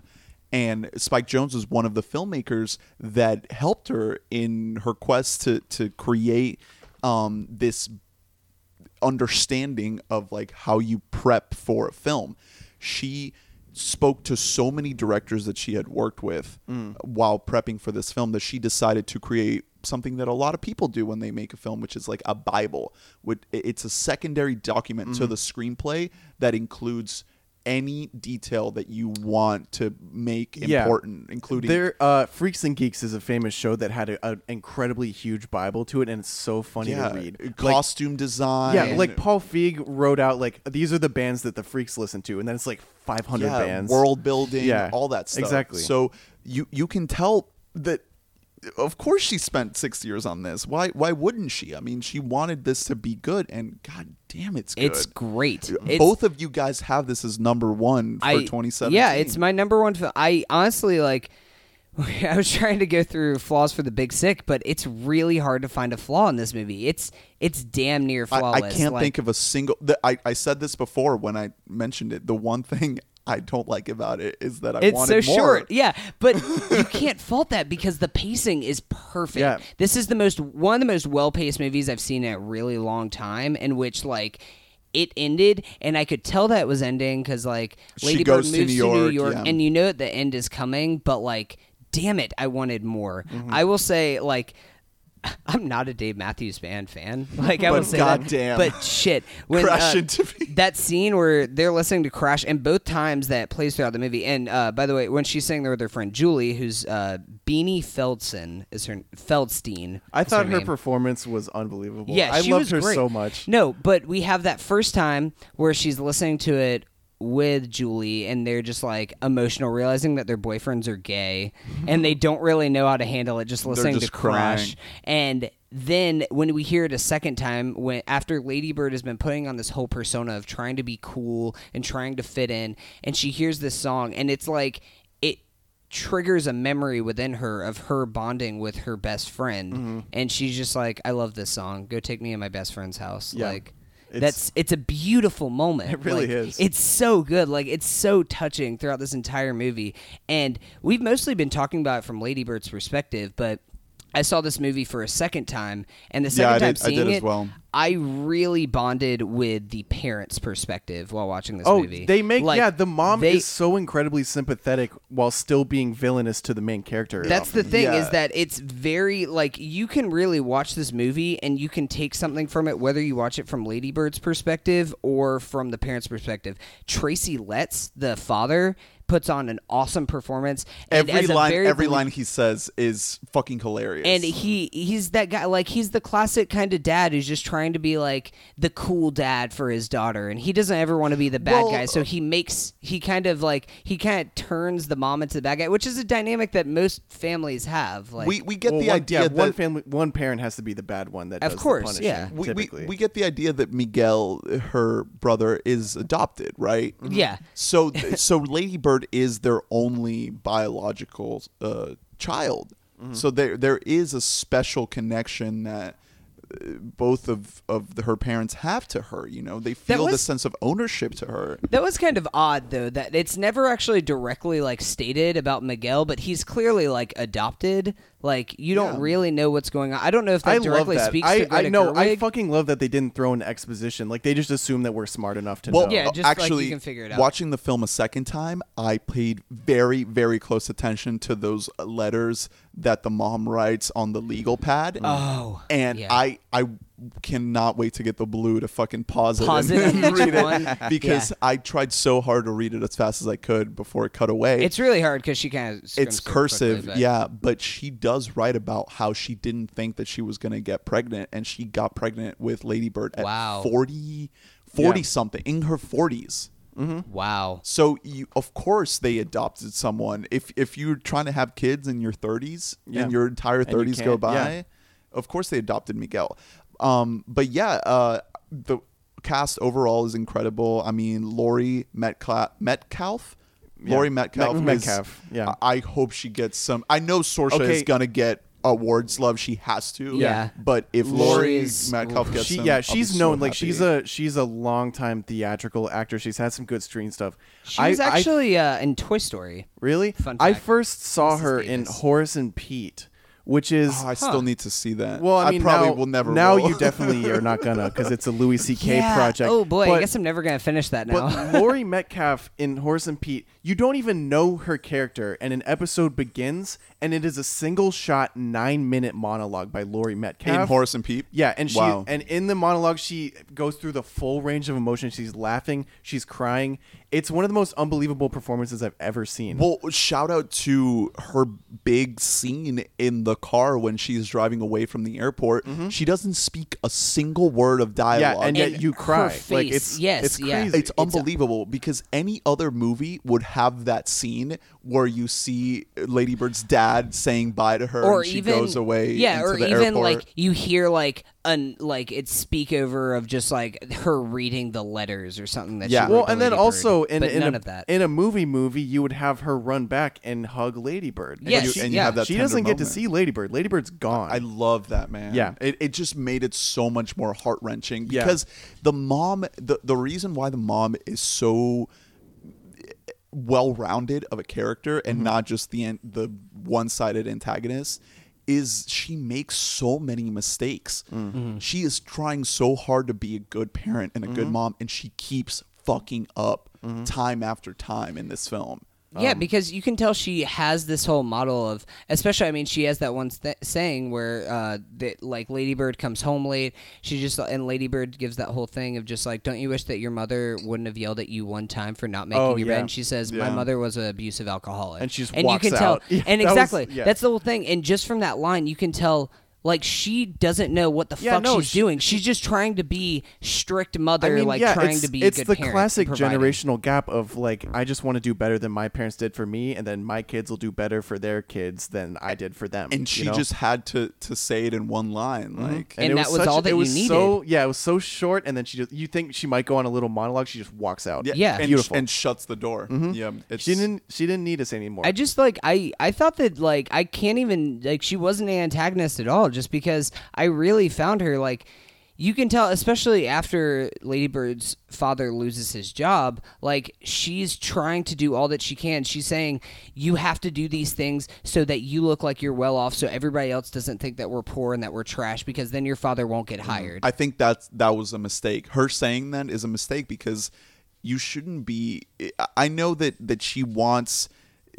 her husband to find a better job, but you shouldn't take appearances into account that way, especially when you're talking to your child uh, about these things. Well, you shouldn't, but like that isn't to say that people don't. Like yeah, exactly. if they like if your family, if kids that you go to school with could hire your father, right. but then they see you and they see that you look like a shitty shirt and like you look like yeah. you're like, especially if your child is seventeen going on eighteen and your name is fucking Lady Bird. Like that doesn't look well for your family. Yeah. Like especially if you're you're already like literally living on the wrong yeah. side of the railroad tracks. Like, she was she was in survival mode when she said that. She wasn't in like let's yeah. let's consider all the emotions of my daughter mode. Well, and that's I, the thing is you can tell that like her her mother and and her like they share a lot of the same personality traits. Both of them are like kind of have that selfishness to them, and both of them are very very strong personalities. Mm. I mean, and that's the, why they clash so the much. The movie starts with them finishing a, a novel on tape, and then oh my god, no, no, that no, no, is no, no, no, such no. a good the movie, scene. The first shot of the movie is them laying in bed together, mm. yeah, unconscious. Mm-hmm. The one moment of peace that these two characters yeah. share, and then they is, have the conversation, and then they it get turns in, into an argument. Well, they yeah, they get in the car and they finish the book, and they're both they crying. So you're the, like, oh, the these rats. these people are both on the same page. It's going to be like a mother-daughter love story, and then they immediately start fighting. Yeah, immediately start fighting, and then Lady Bird well, jumps out of the fucking so car. we we got to move on. So I think we're going to talk more about this movie when we do our, our top of twenty seventeen list. But I give this movie a nine. I, it's it's a nine. I give it me. a strong nine. Yeah, it's a it's really a strong, strong nine, nine, but it's bordering on a ten for me. Um, I gotta be honest. Like this is almost a flawless yeah, movie. Like, I, it's I've, really hard to nitpick with this movie. Beautifully shot, acted, written, directed. It's an unbelievable on, film. Like I said earlier, with the emotional intelligence of the script, I can only compare it to Transparent. In that any scene can take you on a complete roller coaster of emotions, and you're completely along with it. Yeah. It's funnier than Transparent, though. And Dave Matthews Band. Come on. And D M B. Come on. D M B. All right. Well, Drew is going to go hang out with Allison for a sec while we talk about Coco. Bye, guys. Because we want to we want to have a little in-depth discussion, but we'll be brief. We'll be brief. Don't worry. Yeah. We'll be a brief thirty minutes. Okay. Um. So, anyways, Drew, leave Drew, the fucking room. Drew, the, come on. Leave the room. You don't want to hear what happens in Pixar's Coco. Drew, guess what? Spoiler. Honestly, it's visually stunning. Honestly? Okay. So, if you haven't right, seen now. Pixar's Coco, go see it. It's one of the best films of the year. It's visually stunning. Trademark T M.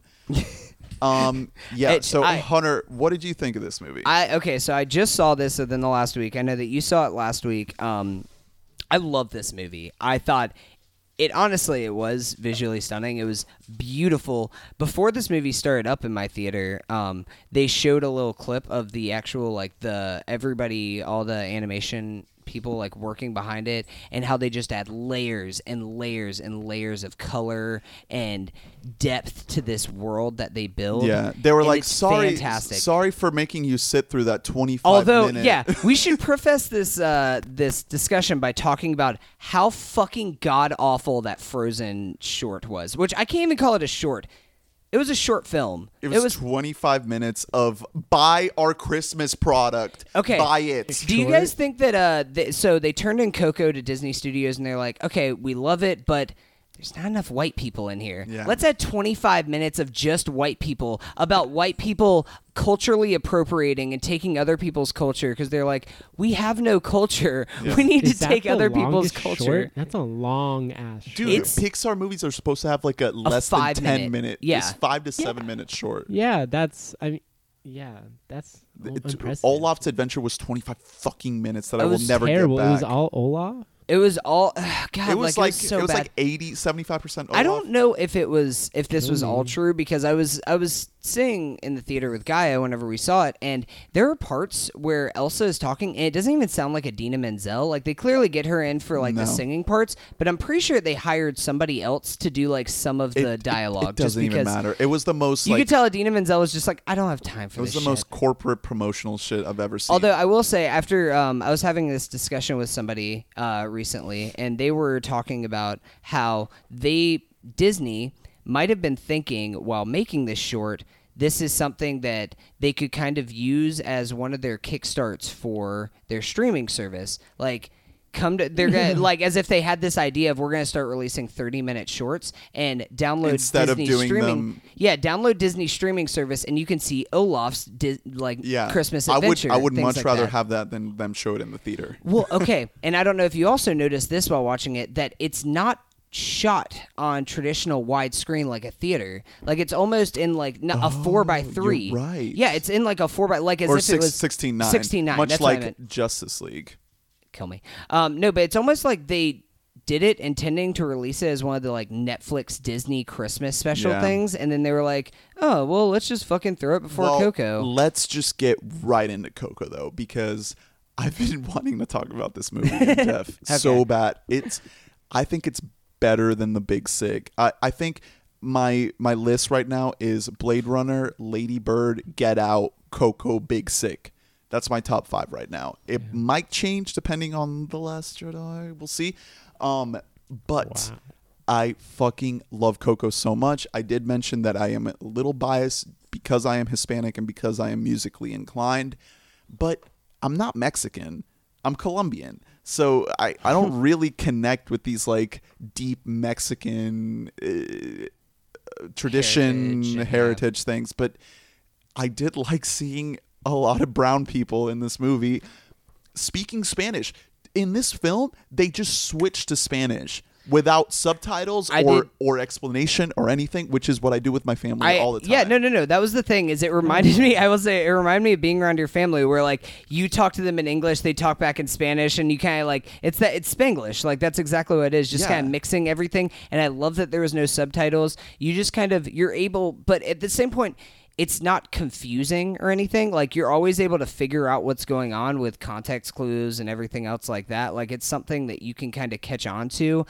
I thought that only a handful of moments were possibly a little bit over-explained, like to kind of explain the culture to all the white people and everything. But, I mean, I'm one of those people, so I was fine with it. Like, I was cool with, like, learning about the uh, or they call the spirit animals, abueltas. I, I'm not, like I said, I'm not Mexican, so I'm not very familiar Tell with me this. About, you guys are all the same, right? Yeah. That's what I learned from Coco. I'm not very familiar with these spirit um. animals, but I did think they were very visually stunning. Uh, the the visuals in this movie are incredible. Like, the whole world of the dead just looks it's, great. It looks so good. And even before you get to the world of the dead, just the world of Mexico that they paint is really beautiful. I found the pastels Vibrant. And everything that they use really awesome. I also thought, like, it was just really, like, awesome seeing things like just l- really little moments, like where the grandmother comes out and sees a musician talking to her son. She takes off her sandal and, like, tries to, like, beat the musician oh my with God, it. Yeah. Like, that just reminded that's me of most... just all my Hispanic, like, friends yeah. and family. Like, that's some shit, like, their family would La do. La chancla. Yeah. Like, I just, I really love this movie. There were, uh, a couple of moments, two specifically, that I was really, like, I was crying during. I couldn't even hold back the tears anymore. Um, I overall, I really love this movie. I if I was going to come up with criticisms, it's the predictability of the plot, which I mean, it, it, it is assembled. It's assembled from components that we can recognize from other heroes' journeys. I did. I mean. There were moments, uh, I, I think it was, it might have been on the latest uh, Slash Film podcast where they talk about this, where it was almost like Coco was aware of a lot of the moments where you thought that you were ahead of the plot. Oh, Jeff Cannata mentioned this. Yes, yeah. Where um, like we see in the very beginning of the movie, he's like in love with this guy, Ernesto de la Cruz, and then you see him unfold the picture and you see the guy holding it and you're like, of course. Like, well, see, Ernesto th- de la Cruz that, is his great-great-grandfather. That wasn't even a thing for me because from the the movie opens with like a prologue that is gorgeously designed oh, and these beautiful, like yes. these like frill Mexican like cutout things that you kind of put on a, you know, like these clothesline sort like of things. Yeah. Mm-hmm. yeah, yeah, it's it's like a it, like almost the, like a paper, paper snowflake, right? Okay. That you kind of cut out in these designs, but it's like animated and it it and it moves and it's all animated and it kind of introduces you into the world of this of this family that has banned music from its lineage. Right from that prologue, I understood a hundred percent what the film was trying to say about Miguel's connection to Ernesto de la Cruz. Like, I knew it, that was not a reveal for me. No, no, no. It wasn't a reveal for me. No, what I'm saying is I thought that he was going to spend the entire movie learning that oh, Ernesto de la Cruz. Yeah. That's what that's what I was okay. thinking that the movie was going. It's like, okay, like, we get it. He's going to go there and learn that is. But the twist the climax, that comes... The climax of this film is insane because... I, I Okay, so I look at the climax of this film as being... the end of the party. So it, it, it kind of begins with the party when Miguel gets to Ernesto de la Cruz's tower and he starts singing. He plays, yeah. And that's where it kind of begins. And then it goes into the part where he actually gets to talk to Ernesto and he connects with him. And you have that little montage of him like bonding with Ernesto and you're like, this is a Darth Vader situation. Yeah, yeah, this is gonna go dark. And that's the thing. This is a Pixar movie. Well, and that's the thing is, this I, is a this is a um, what's his? I totally forgot his name. Um, Lee o- Ulbrich uh, is from um, yeah yeah you're talking about Toy Story three. Uh, John Lasseter. This isn't a John Lasseter movie, but it's it has his stamp on it. Oh, absolutely. Um, which we can talk more about that later. Yeah. But I will say, I thought that where the movie was going, I had this whole idea leading up to it that it's kind of that whole thing of the worst thing you can ever do with people who you idolize is meet them, like that kind of thing. I had this never meet your was, idols. Yeah, he yeah. was going to meet him and then realize he was a shitty person. And I thought he would like meet him, realize that was his father, and want to give up music. I thought that that was kind of the direction the movie was going to go.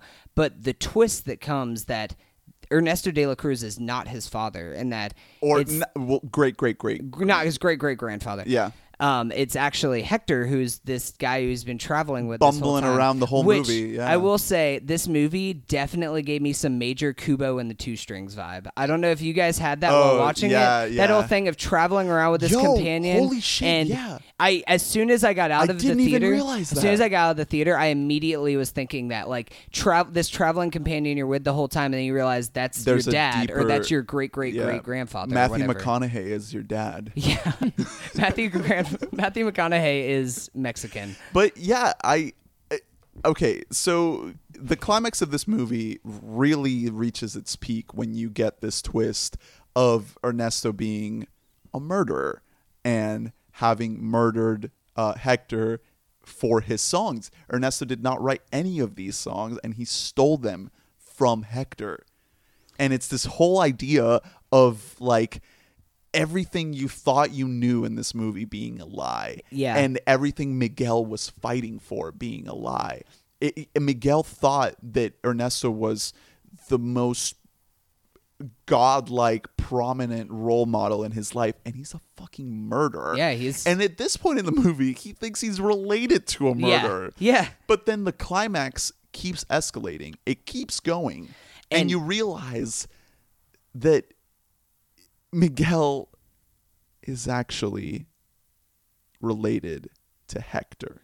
And Hector is the man in the picture that was introduced at the beginning. And that was film. when, and whenever Hector says, uh, "My daughter Coco," oh and then we get that scene. God, the flashback. The fl- that this was even more Oof. than the climax.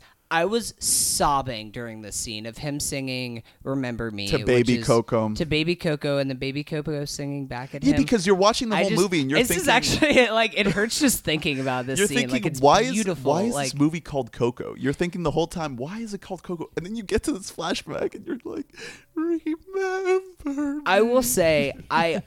I that's actually one of my criticisms I think of the movie is that I did not I don't love the name Coco. I understand why they didn't kids. name it Dia de los Muertos because how the fuck are a bunch of white kids gonna say well, Dia de los Muertos? I, I, we forgot to but. mention this on last week's podcast, but the reason why they didn't move forward with that title is because Disney tried to trademark that title. And how the yeah, fuck you're are gonna you gonna trademark tra- a Mexican holiday? Like what the fuck is wrong with you? It's like wow. It's like Canada trying to trademark Fourth of the July. Fourth of July, yeah. Yeah. Much like uh, Binge Mode, Friends of the Pod said. But yeah, I mean, this whole climax just had me in tears. I, I really had to like get my shit together because by the end of this movie, I was I was a mess. Yeah, I overall like I fucking love this movie. I can't wait to rewatch this movie. I will say like. I don't know if I can say I love this more than The Big Sick just because I thought The Big Sick was a tighter film. I think that this does come this into the classic. This borrows a lot. It borrows a lot. Yeah. It's not the most original movie. As great as it is to see a pretty original film like with a diverse cast and everything else, of course... pretty much everybody who worked on the film like is Mexican or comes from some kind of a Hispa- Hispanic culture and heritage. But I, there's a lot of stuff that's...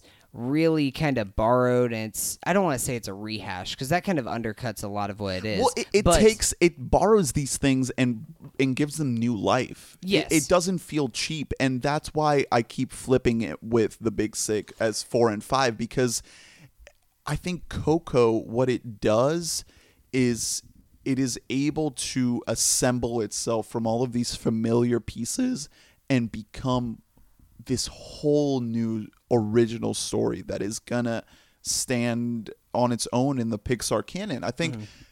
The Big Sick is a great story, but we knew kind of what was going to happen because we know the story of this well, couple. But that's only if you actually know them. That's assuming that everybody knows Kumail Nanjiani's story, which I yeah, don't but, think is necessarily true. But watching Coco, we, like I said before, we watch a lot of movies. We can predict the structure of these things. We had an idea in our heads of how this story was going to go, and it still surprised us. Yeah, it, I mean, it's a Pixar film, so yeah. like I went into of... this movie thinking it was going to be a straight-up kids movie. Because I, I saw The Good Dinosaur in theaters. Oh, God. I've been burned. Oh, God. You've been you've been burned real hard. Yeah. No, but okay. I the like I was saying before, like there are just certain things in this movie that are kind of convenient. Like, oh, like the grandmother just happens to have the great grandmother uh, Hector's dead wife happens to have this flying panther creature that they're trapped in this well, and then the only thing that they need is just this flying beast to get them out of there. That's the only thing that, that was, can help them. Yeah, and then he's just convenient. Like, oh, sweet. Oh, it shows up just in time. Yeah. Like, there are certain convenient things.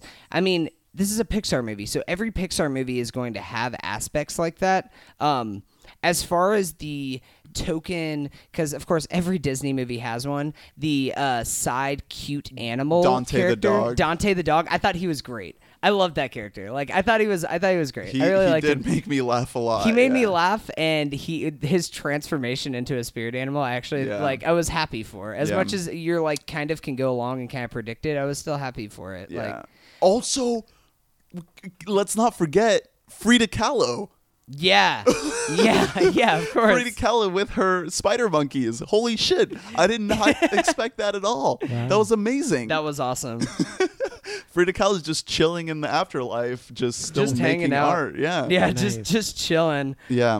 All right. Well, we got to move on. Um, let's uh, let's get Drew back in here. Grant, can you can you go grab him, please? Yeah. Oh, one more thing. I just we haven't talked as much about the cast, but Anthony Gonzalez as Miguel, awesome. Like, I oh, loved yeah. him. Like, he and the fact he too. sang too. Yeah. Like, that's that's so impressive for a young actor to do. Like, I shouts out to him. I really hope that he gets more work and not just in. Also, Gael like Garcia Bernal as Hector. Beautiful, yeah, yeah, beautiful, Gael beautiful performance. Uh, I see Edward James Olmos is in this cast. Yeah. I don't know who he played. Well, I hope that Drew's gone as fuck.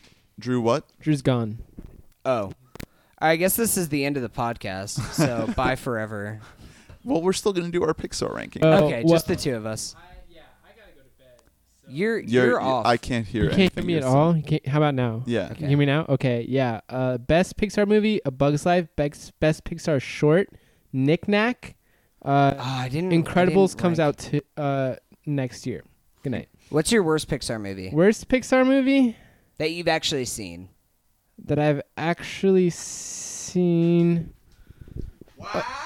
Oh, there, there it is. Oh, God, that mic is... is. We need to buy Guess a new what? mic. You're just going to be clipped out of this whole episode, so nothing to say. Yeah, yeah. Um. Okay, Drew's back. Hey, Drew. Yeah, fucking Finding Nemo. Good night. What? Get the fuck out of here. Okay.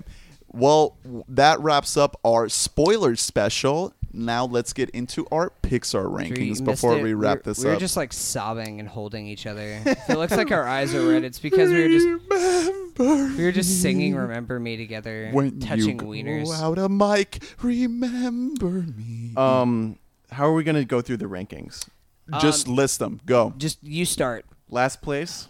Yeah. I Last to first. I have up. Wait, wait. Whoa, wait, is that ten? Whoa, whoa, whoa. Wait, how many? twelve, okay. Okay, yeah, I did let, like a fifteen. Let me, let me, before we really dive in, let me just say, I said this to you guys earlier off mic, I left out Monsters University, all the Cars movies, The Good Dinosaur, and Brave. Did you make a top ten, or did you just make movies that you've Well, seen? Have you seen those? Yeah. Well, I put in every movie I've seen. Yeah, that's the no. thing. I did the same thing. I put in I, every movie that I had seen. I have twelve movies on my list. Okay. Yeah, me. I just put in every one that I've seen. So I'll go through my bottom half. I'll go through my bottom six, okay? twelve up. I genuinely think the beginning montage is incredible, and it gets so much credit for that, and then the rest of it is the most... forgettable. It's boring. I... I think it suffers from not having a true protagonist that we can kind of attach ourselves to. Instead, we have this really old man who we can kind of relate to and this really young boy who we can kind of relate to. It just kind of seems like a tweener movie. I don't, I didn't connect with it. I didn't feel anything except for in the beginning of the movie. And then the end when, you know, he gets his wish or whatever. Uh, eleven, I have Cars, one. I don't think it's... You a, have Cars over Up? Yeah. I wow. don't I don't think Cars one is a bad movie. I just don't think it's on the level of Pixar. I think that it also suffers from getting a bad rap because of the sequels. Wow. Um, wow. I, I think the first one is not offensive in any way. And then the sequels, everyone's like, man, fuck Cars. And then the first one kind of got attached to that movement. Yes. But is Larry actually a cable guy? Uh, no, he's a he's a tow truck. Oh. Okay. Well, I have takes, but finish your list. Okay. At, uh, at number ten, I have Toy Story two. I really, I don't know. It just seemed kind of forgettable to me. I haven't seen it since I was a little kid. But when I saw it as a little kid, I was like, all right, well, there's another, you know, toy movie. I don't know. All right, keep going. I know you're... Like, I'm glaring at you harder than when you said you don't like Star Wars. Well, that's because Hunter's a, t- a Toy Story fuckboy. Yeah, he's, yeah, I've, he's I've sacrificed... Fu- I fucked all the toys. Yeah, all his all his boots say Andy at the bottom of them. um, number nine, I have A Bug's Life. Another one I haven't seen since I was like probably six, honestly, but I remember it being good. Um, I just don't remember it. I, rem- I also- remember it being better than Toy Story two, though. Yeah, I do. I remember... I mean, I remember it affecting me more than Toy Story two. I... One thing I do remember about it is that the animation does not, uh, did not look great. Even when I saw it when I was young, I was like, oh, some of that's Boy. a bit iffy. Because, I mean, the textures of outside and where it takes place are a lot more rich than, like, where Toy Story one, which even came before, but, like, had kind of a less difficult thing to animate in three D, I feel. Yeah. Um, okay, number eight, I have Monsters, Incorporated. Okay. I think this might be another one that was kind of glommed in where people didn't like the sequel so much. They were like, I don't know about the first one anymore. I, I like this movie. Um, I love Monsters. Yeah, I think it's a, I love I think it's a really solid movie. It's fun. Um, good voice acting performances, a good story, a fun message. John Goodman, it's, Billy oh, Crystal. It's just it's one of the Pixar movies that just has a fun premise to Steve it. Buscemi. You know, it's it's I love it's a Mon- yeah, it's a great movie. It's a very inventive thing to watch, like, you know, just think of, oh, what if it was monsters' jobs to scare you and they clocked in and clocked out? Like, it's just, you know, you hear the premise and you already see the whole movie flashing before your eyes. Yeah. Kind of. Um then number seven, this was hard. I have I have Toy Story three because I love Toy Story three, but this is getting up into the movies that I love. Mm-hmm. Um okay, so what do you guys do? You want to keep going? Just do the rest of it. Okay, just do the rest of it. Yeah. Number six, this is another one that suffers from sequel fatigue syndrome. Finding Nemo. I Ooh. I think... That's really low for Finding I know. Nemo. See, I've Damn. heard... I'm glad you guys like best. it because I've heard a lot of shit talking of the Finding Nemo franchise. And I think the first one is a very, very memorable story being told. It might not be cool because it's like a, you know, family-oriented thing, but it's just a solid, like, great story. It has an incredible journey to it. Like, you remember all the steps of the story, the sharks, the E A C, the turtles, the fish tank. You remember all those little steps that they take.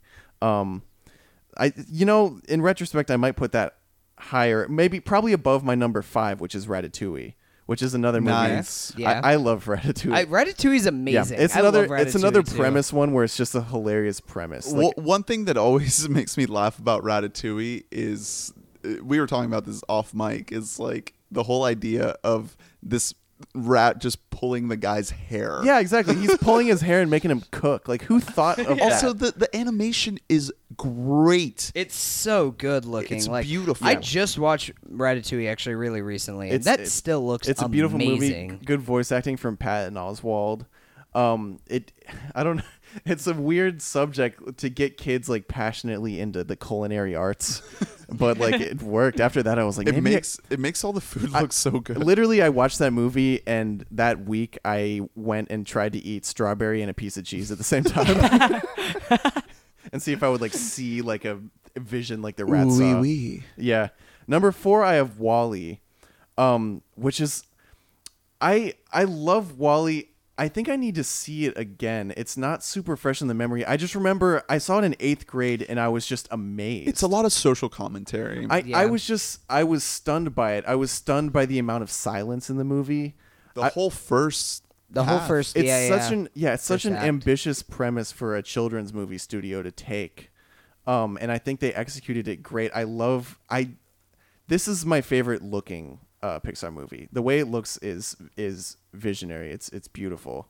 Um, I might put that lower though. I think. see, I, I was. It's telling, tough. It's I, well, tough I was. It's really you, hard to rank Pixar. I was just films. telling you guys before this. I've actually been adjusting my list yeah, as like, as you've been talking. Really? Like, listening to wow, you. I thought we were locking Cheater. it down. It's, I didn't lock it in. You didn't say to lock see, it yeah, in. Yeah, I was saying this that like no matter what order I put these movies in, I was not satisfied because someone's getting screwed over. Wall-E, yeah. I might it could, it could go down to number six. Put Finding Nemo, Ratatouille above it because those movies I think I enjoy watching more. Mm-hmm. Uh, Wall-E, I was just like stunned by as a as a kid. Uh, number three, I have The Incredibles, which I just I I mean I just love it. It's a fun, you know. I liked it as I was nine when I saw it, so I liked it as a family movie. You know, I was we still had that tight knit family dynamic, and we saw and we just, you know we saw our own family in it. Yeah. It was just, it's just a fun movie. It's another good premise movie where you're like, what if superheroes were disgraced? And then like, you know, these people have kids who are super, but Edna like mode. Yeah. Very, yeah. It has some great lines. It's, it's a fun, I don't know. It's just so fun. I've seen it so many times.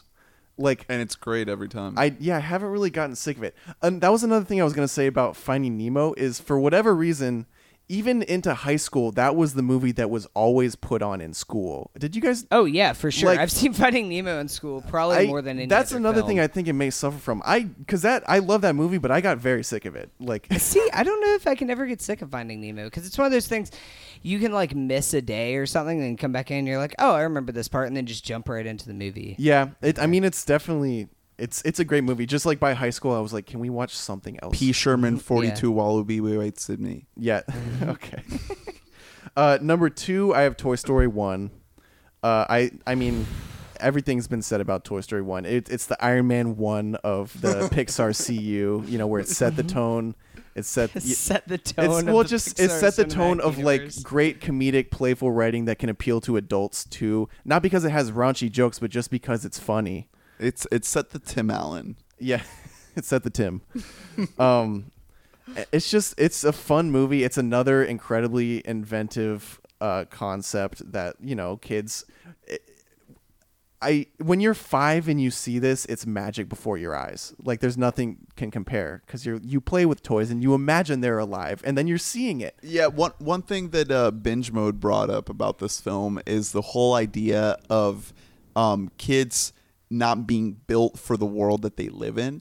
And when you're a child, everything around you is big mm. and everything is built for adults. Wow. And nothing, and nothing fits your size. Yeah, so they relate to the toys being like the mega version of yeah. that. Where everything's mm-hmm. that's exactly. that's fascinating. It's awesome. That's, yeah. a, that's a great I yeah. really I really recommend you guys listen to that yeah. episode of Binge Mode. It's so good. We huh. recommend but, so many other podcasts on but, this podcast. But Drew, please watch Coco before you listen to that podcast oh, because they yeah. go into it immediately. Okay. What is your number one? Yeah, I don't know if you guys have been keeping track. I, I, I, I have been. I know exactly what your number Coco? one is. It's Coco. I saw it. I just wanted to leave for a while. It's Inside Out. Yeah. Yeah. I, I, it's great. I can't believe this movie. It, one of the most original movies of the decade. It's an yeah, incredible definitely. movie. It's It dives so deep into psychology for a little kid's movie. It It's the only Pixar movie that genuinely did make me cry. Um, I, And I saw it as an adult. And it just, it has the most beautiful symbolism, but it's also a good movie on its own. Um, I I just, I was blown away when I saw this. I thought, I was like, you know, I was it came out twenty fifteen. I was like nineteen, twenty when I saw it. And I was like, maybe the magic's just gone for Pixar and me. And maybe I'm, and then I saw and this. And then Bimbo. I, I saw it and I, I just, bing it bong, tore bing me bong, up. Bong. Bing bong. Just the entire... The premise, it literally made me look at my life in a different way. Yeah. Because of the symbolism they have where if sadness touches the memory balls, they become blue. Oh, and geez. all of us, because that's true. You rethink about yeah, memory. A movie might not it. be inherently awful all the way, but if you associate it with badness, you repress it because that's what your brain does. It wants to protect you from the bad things. And it just kind of, like when I saw this, a flood of memories that were kind of somewhere in between bad and good just came back to me. And I was like, there's so many things that I just don't even let myself think about that I want to. Like it, it was, I, it's a beautiful movie. It's a great, every kid should see it. Every adult should see it. Well, the, the lesson that it teaches is such an important lesson to teach kids is mm-hmm. that it's not all about happiness, and yeah. life is not all about just being happy yeah. all the time. And it's, yeah. and it's just normal to have a, you know, a whole bunch of different emotions trying to control you. But isn't it insane that the only positive emotion in Riley's brain is joy? Mm. All the other emotions are negative. Mm-hmm. You have fear, disgust, yeah. sadness. And then they just, they eventually, like as you see in the adults' brains, they learn to work together. Um, and like, it, it's even like anger. The control rooms of them, like at, in the adults, they're way more developed. They have all these buttons on them because yeah. they've learned how to control themselves. Yeah. Um, It's I just I love that movie. It is it's accused of being on the nose, which it is, but I don't care. I love that movie. It's a great movie. Yeah. All right, Hunter. All right. So uh, I ranked my top fifteen because I've only seen fifteen Pixar films. I left out The Good Dinosaur um, and both of the Car sequels. Is Brave on there? And Brave. I've okay. never seen Brave. Um, and if you could change your fate. Would ya? I've never seen Brave. I've see Brave. Okay, quick thing about Brave. I feel like Brave is like the most like non-Pixar. Like, no, well, and also like it's very like some people love it and say it's amazing, and other people are like ah, it's very mediocre. Like some people think that it's amazing and very empowering, and then other people are like, eh. It won. It won like best animated feature that year. I don't know. It doesn't matter. I haven't I don't seen think it. it did. Um.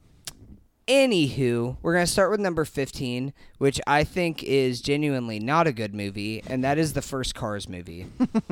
um, I think that uh, Cars is extremely problematic in the... Uh... okay, keep going. It... no, keep going. We, I think... We could have a what, whole podcast about in, the in intricacies. In the whole dilemma of Cars is racist, how the Cars, sexist. How the Cars universe actually works, I just... I'm fascinated and also disgusted by we could, it. We could do a Cars commentary track. Let's do. I think if we're gonna do a commentary, we should do a Cars commentary. Um, yeah. Anyways, I I'm not a fan of Cars. I remember seeing it. It came out in two thousand six. Uh, so I was eleven years old at the time seeing it, and I remember watching it. And there's a certain point in the film where I thought to myself in the theater, wow, is this movie almost over? And I was eleven, and that movie was testing my texting my patience. Life is a highway. Oh. Yeah, well, I think it was exactly at that moment of listening to Rascal Flatts doing their rendition of "Life Is a Highway," where I was like, a song I, "What that am was, I doing?" A song that right was now? Like five years old at the time. Yeah. So yeah, that's my least favorite. Number fourteen. I really feel like I need to rewatch this movie because I have a hot take for you guys. I have Incredibles at number fourteen. Mm. I know that it's very high Yo, on both dude. of your lists. I I'm, I haven't seen this movie since I was a young kid. I don't remember exactly. It came out two thousand four, so I was pretty young whenever I saw it. thirteen years ago. Holy shit. I, I saw this movie, and I disliked it as a kid. I did not like it as a kid. I saw it once, and I was like, this baby is stupid. I don't like this stupid fire demon baby. I, I just, I never liked Incredibles as a kid. And I feel like if I were to rewatch it now, like in the superhero culture that we live in, as kind of like a statement of this family that's kind of like over the superhero culture, I feel like I would appreciate it more. Um, That being said, I might not be able to like draw from it as much as you guys because I come from a broken family. I don't know if y'all know this. I don't. I don't just have like dinners or my entire my mother and my father sit around and they pass the mashed potatoes to me. I don't. I don't know what that life is like, guys. I don't know what it's like. So right. Incredibles sucks. Do you know where's the Cars two? I'll tell you what it's like. It's incredible. Mm-hmm. is that is that also why you Guys, don't? Guys, I gotta go. Hunter gotta Hunter go. doesn't like Cars because his family isn't Cars. I like my I'll car. My family never had a car growing up. Fuck we you. only had trucks. Okay. All right. So number I wasn't thirteen. Gonna say it. Number thirteen, I have Finding Dory. Mm. You actually um, you saw, saw this film? Yeah, yeah, yeah. I've seen Finding Dory. It's fine. It's extremely fine, and it's fine, and that's all that I have to say about it. Um, it's it's probably the most unnecessary film that Pixar has ever made. What about More, Cars two and three? Well, those don't even count as films. Oh, those, okay. are, those are those are children's those are flicks. Products. yeah, those yeah. are products. Yeah, um, it's. I'd say Finding Dory is more unnecessary than my number twelve, which is Monsters U. I didn't even see that it, either. Monsters University gets a lot of shit, but to be honest, I I I thought it was good. I thought it was good. Like I, I won't say it's a great film. It's in my lower, in my bottom half of Pixar movies, but I thought that it actually has some really good messages for kids about sometimes what you want to be growing up and what you've built up your whole life being. Like that's just not what you're good at, mm-hmm. and you kind of have to let that go. Like, uh, that's true. Like Mike, maybe, Mike, maybe, maybe Mike Billy goes Crystal to school. Should take that. Yeah, well, no, no, no. Well, Mike growing up, that's what the whole movie is about. Is Mike mm-hmm. growing up? He he always wanted to be the scare leader, and he wanted to be like yeah. one of the best scarers and in he the world. Just couldn't. And he goes there, and they have this scene where they're in like these like scare fraternities or some stupid shit like that. Yeah, yeah. But they're like in this final competition and Mike wins the contest for them. He's like their last guy and he wins the whole big thing. And then he goes back over there and he realizes that Sully like set it up. Sully cheated so mm-hmm. that Mike would win mm-hmm. to make him feel good. And Mike basically comes to this realization that he's not scary. Yeah. Like he's not, I guess spoilers from it M U.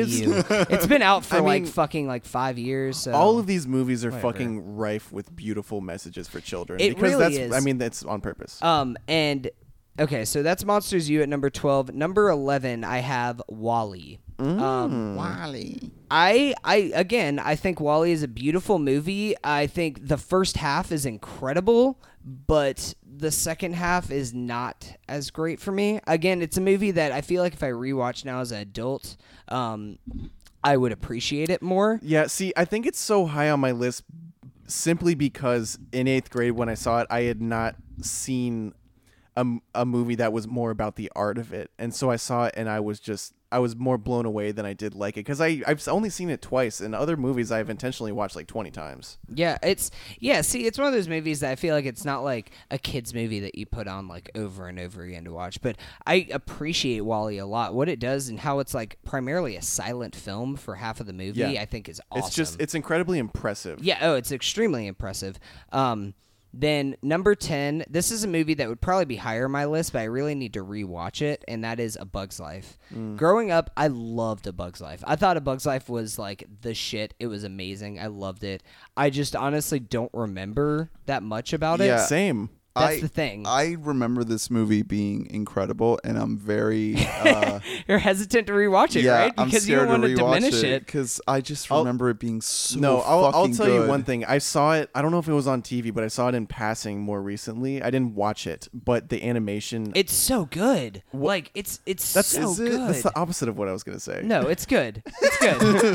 It's Shut amazing. Up, it's good. Shut up, dude. Okay, well, it was made in nineteen ninety-eight. Yeah, I know, so but keep just... that in mind. Like, Toy Story holds up a lot better. You know, it's like wh- I said earlier. You know what doesn't hold up about it? Mm.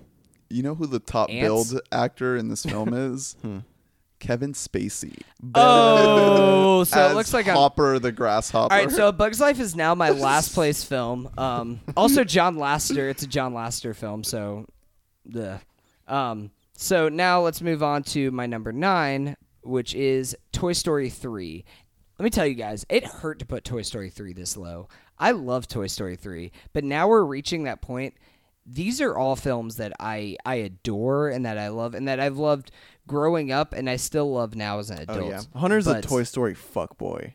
Oh, just just you guys wait. No, yeah. So Toy Story three, I have on here. I bet. I Toy Story three, I will say, um, in the th- I watched this movie in the theaters, and it has one of my highest tear counts for a movie while seeing it. Like, I was oh, yeah, sobbing. The, At the, the end climax is, the end of the movie when Andy takes all the toys, I was sobbing uncontrollably. Like I literally I couldn't even like I was like holding my hands over my eyes and sobbing and like looking at the screen through my uh, through my fingers cuz I was just sobbing uncontrollably. Like Toy Story is mm-hmm. one of my favorite movies of all time. So just seeing what should have been the perfect ending for these characters, like that's I just it, it couldn't have been better than that. Do you remember when we saw minus that, Toy Ernest? Story four? Yeah, well, did yeah. we see that movie together? No. Did we all see well, that? Well, well, Drew and I saw it. That was like my fourth time. Oh, seeing true. That yeah, movie. so yeah, we went and saw it with uh, these these two girls, and then they left.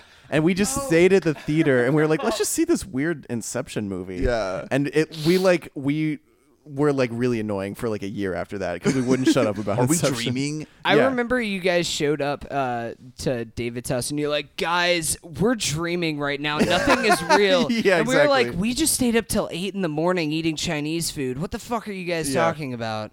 You were like, yeah. We... Anyways, Inception's my number eight. Um, okay, uh, number eight I have on here, Coco. Okay. Number eight. Um, of course, we talked about it in depth moments ago. Just rewind back. Don't you dare fucking do After it you watch it, because we uh, did spoilers. Yeah. Um, it's about then, chocolate. Yeah. Coco. Number seven, which is a film, whenever I first started piling this ranking, I had it really high. And the more that I think about it, it's kind of been the one that's dropping on my list, and that is Up. Mm. Um, again, I love Up. I think Up is amazing.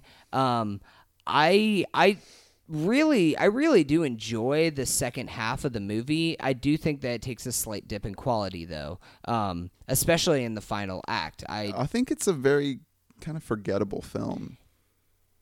It is like it's beautiful, but yeah. it it, it does have a it has a good message about like coming to terms with like empathy and like finding your inner happiness, because Carl like has gone many years, decades just being a bitter old man, and Russell is like trying so hard to find someone that approves of him and, and like trying to find this love. And it's mm. these two characters that shouldn't work as a duo.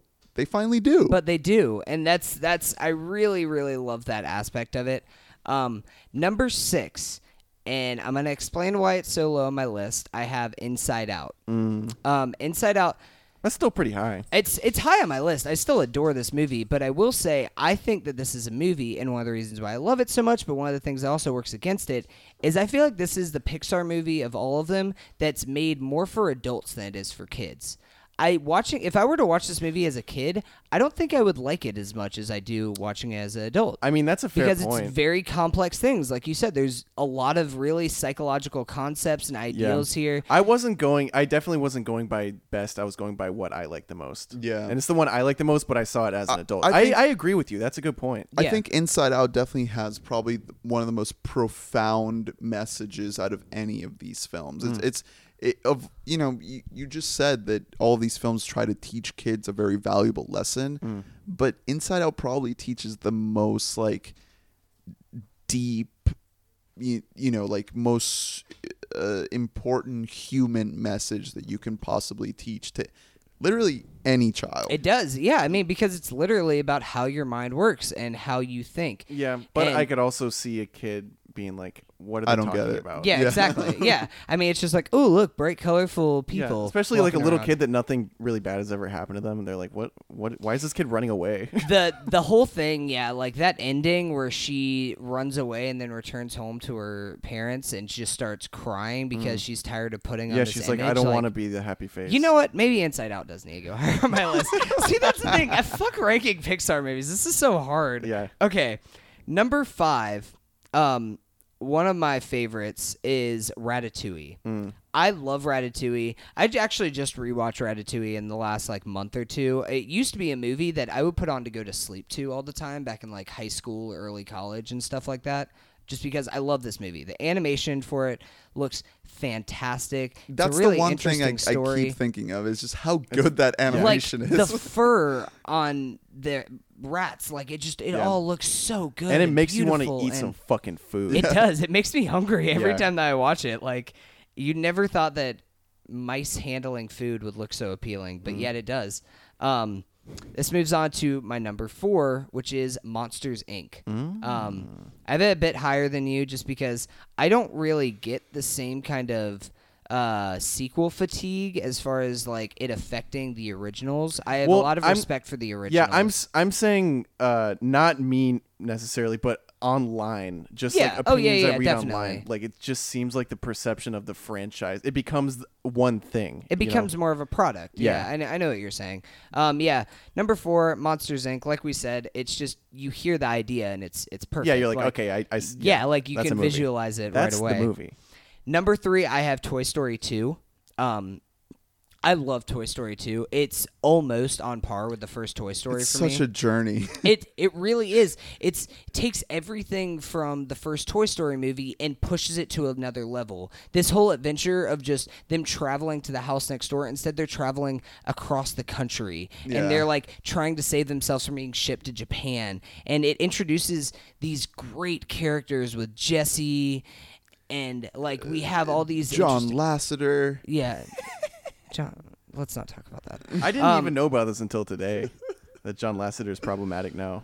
And he bases all his villains on himself. That's funny. But no, okay, uh, Toy Story two, though, I think I think that's an awesome film. And also, so I will say, growing up, one of my favorite things about the first Toy Story movie was like, learning, like just wanting to be Buzz Lightyear fighting Zurg, and the opening scene oh my God, of Toy Story two of the video game that they play where Buzz oh, Lightyear is fighting so Zurg. Good. That's I used to whenever like growing up as a kid, I, whenever I was watching V H S's and stuff, this is how I ruined so many V H S's. I would reach a part in the movie that I would like, and I would immediately rewind it back and rewatch it over again. I'd rewind it back. I'd do that over and over and over again. Mm. And I did that so many times with Toy Story two, like over and over again, just to watch that beginning scene because I just wanted to be Buzz Lightyear. So is it canon that Zurg is Buzz's father? Is, is that canon? Alder. Yeah, it is. Okay. Yeah. I mean, they're owned by Disney. It's Vader now. This yeah. was a, actually a sign that Disney was going to buy Star Wars. They knew. They knew. Um, number two, I have Finding Nemo. Damn. I think I think Finding Nemo is amazing. Like I said, like I don't get tired of watching. Fi- I can put we could put on Finding Nemo right now, and I'd be into it and like watch yeah. it. Like I think yeah. Finding Nemo. Also, I tried B- to Billy well, Crystal's performances. Uh, oh wait, is it Billy Crystal? No, it's no, not. no, no, no it's not, not at all. Billy. Who plays not Martin? Billy Crystal. Who plays Martin? Marlon. Marlon. Marlon. Martin. Martin Sheen plays Martin. Uh, um, it's no. Albert Brooks. That's oh, right. yeah, Albert yeah, yeah. Brooks. Okay. Also, so similar curly-haired comedian from the eighties. While making, while making this list, I. I kind of went back and forth in my own head of thinking, okay, what is the best Pixar movie and what is my favorite Pixar movie? And this list that I made is kind of a compilation of both of those two it's things. Toy Story it's things, one, folks. It's things that... No, no, no. I'm still going talking about Finding Nemo oh, okay, specifically. Okay. Um, no, Toy Story one didn't make my list. Um, Finding Nemo... Finding Nemo, I think, is... It, it's inarguably one of the top two or three best Pixar movie. That's definitely true. And I think that that is the only one that I genuinely may have seen too many times because objectively I think of it and I should move it up on my list. Like, yeah. I think you're right. Like, it's it's kind of like a flawless movie when you think about the pacing and yeah. like the each of the structure, characters yeah. that come in. Yeah, the act structures are perfect it's in crazy. That movie. Which moves me to my number one, which is... I mean, the animation of the water as well. Yes. Beautiful. No, no, yeah. no. That's, yeah, that's another thing is that the animation and all Finding the sea Nemo creatures. Is absolutely beautiful. Which, speaking of animation, that moves me to my number one, which is...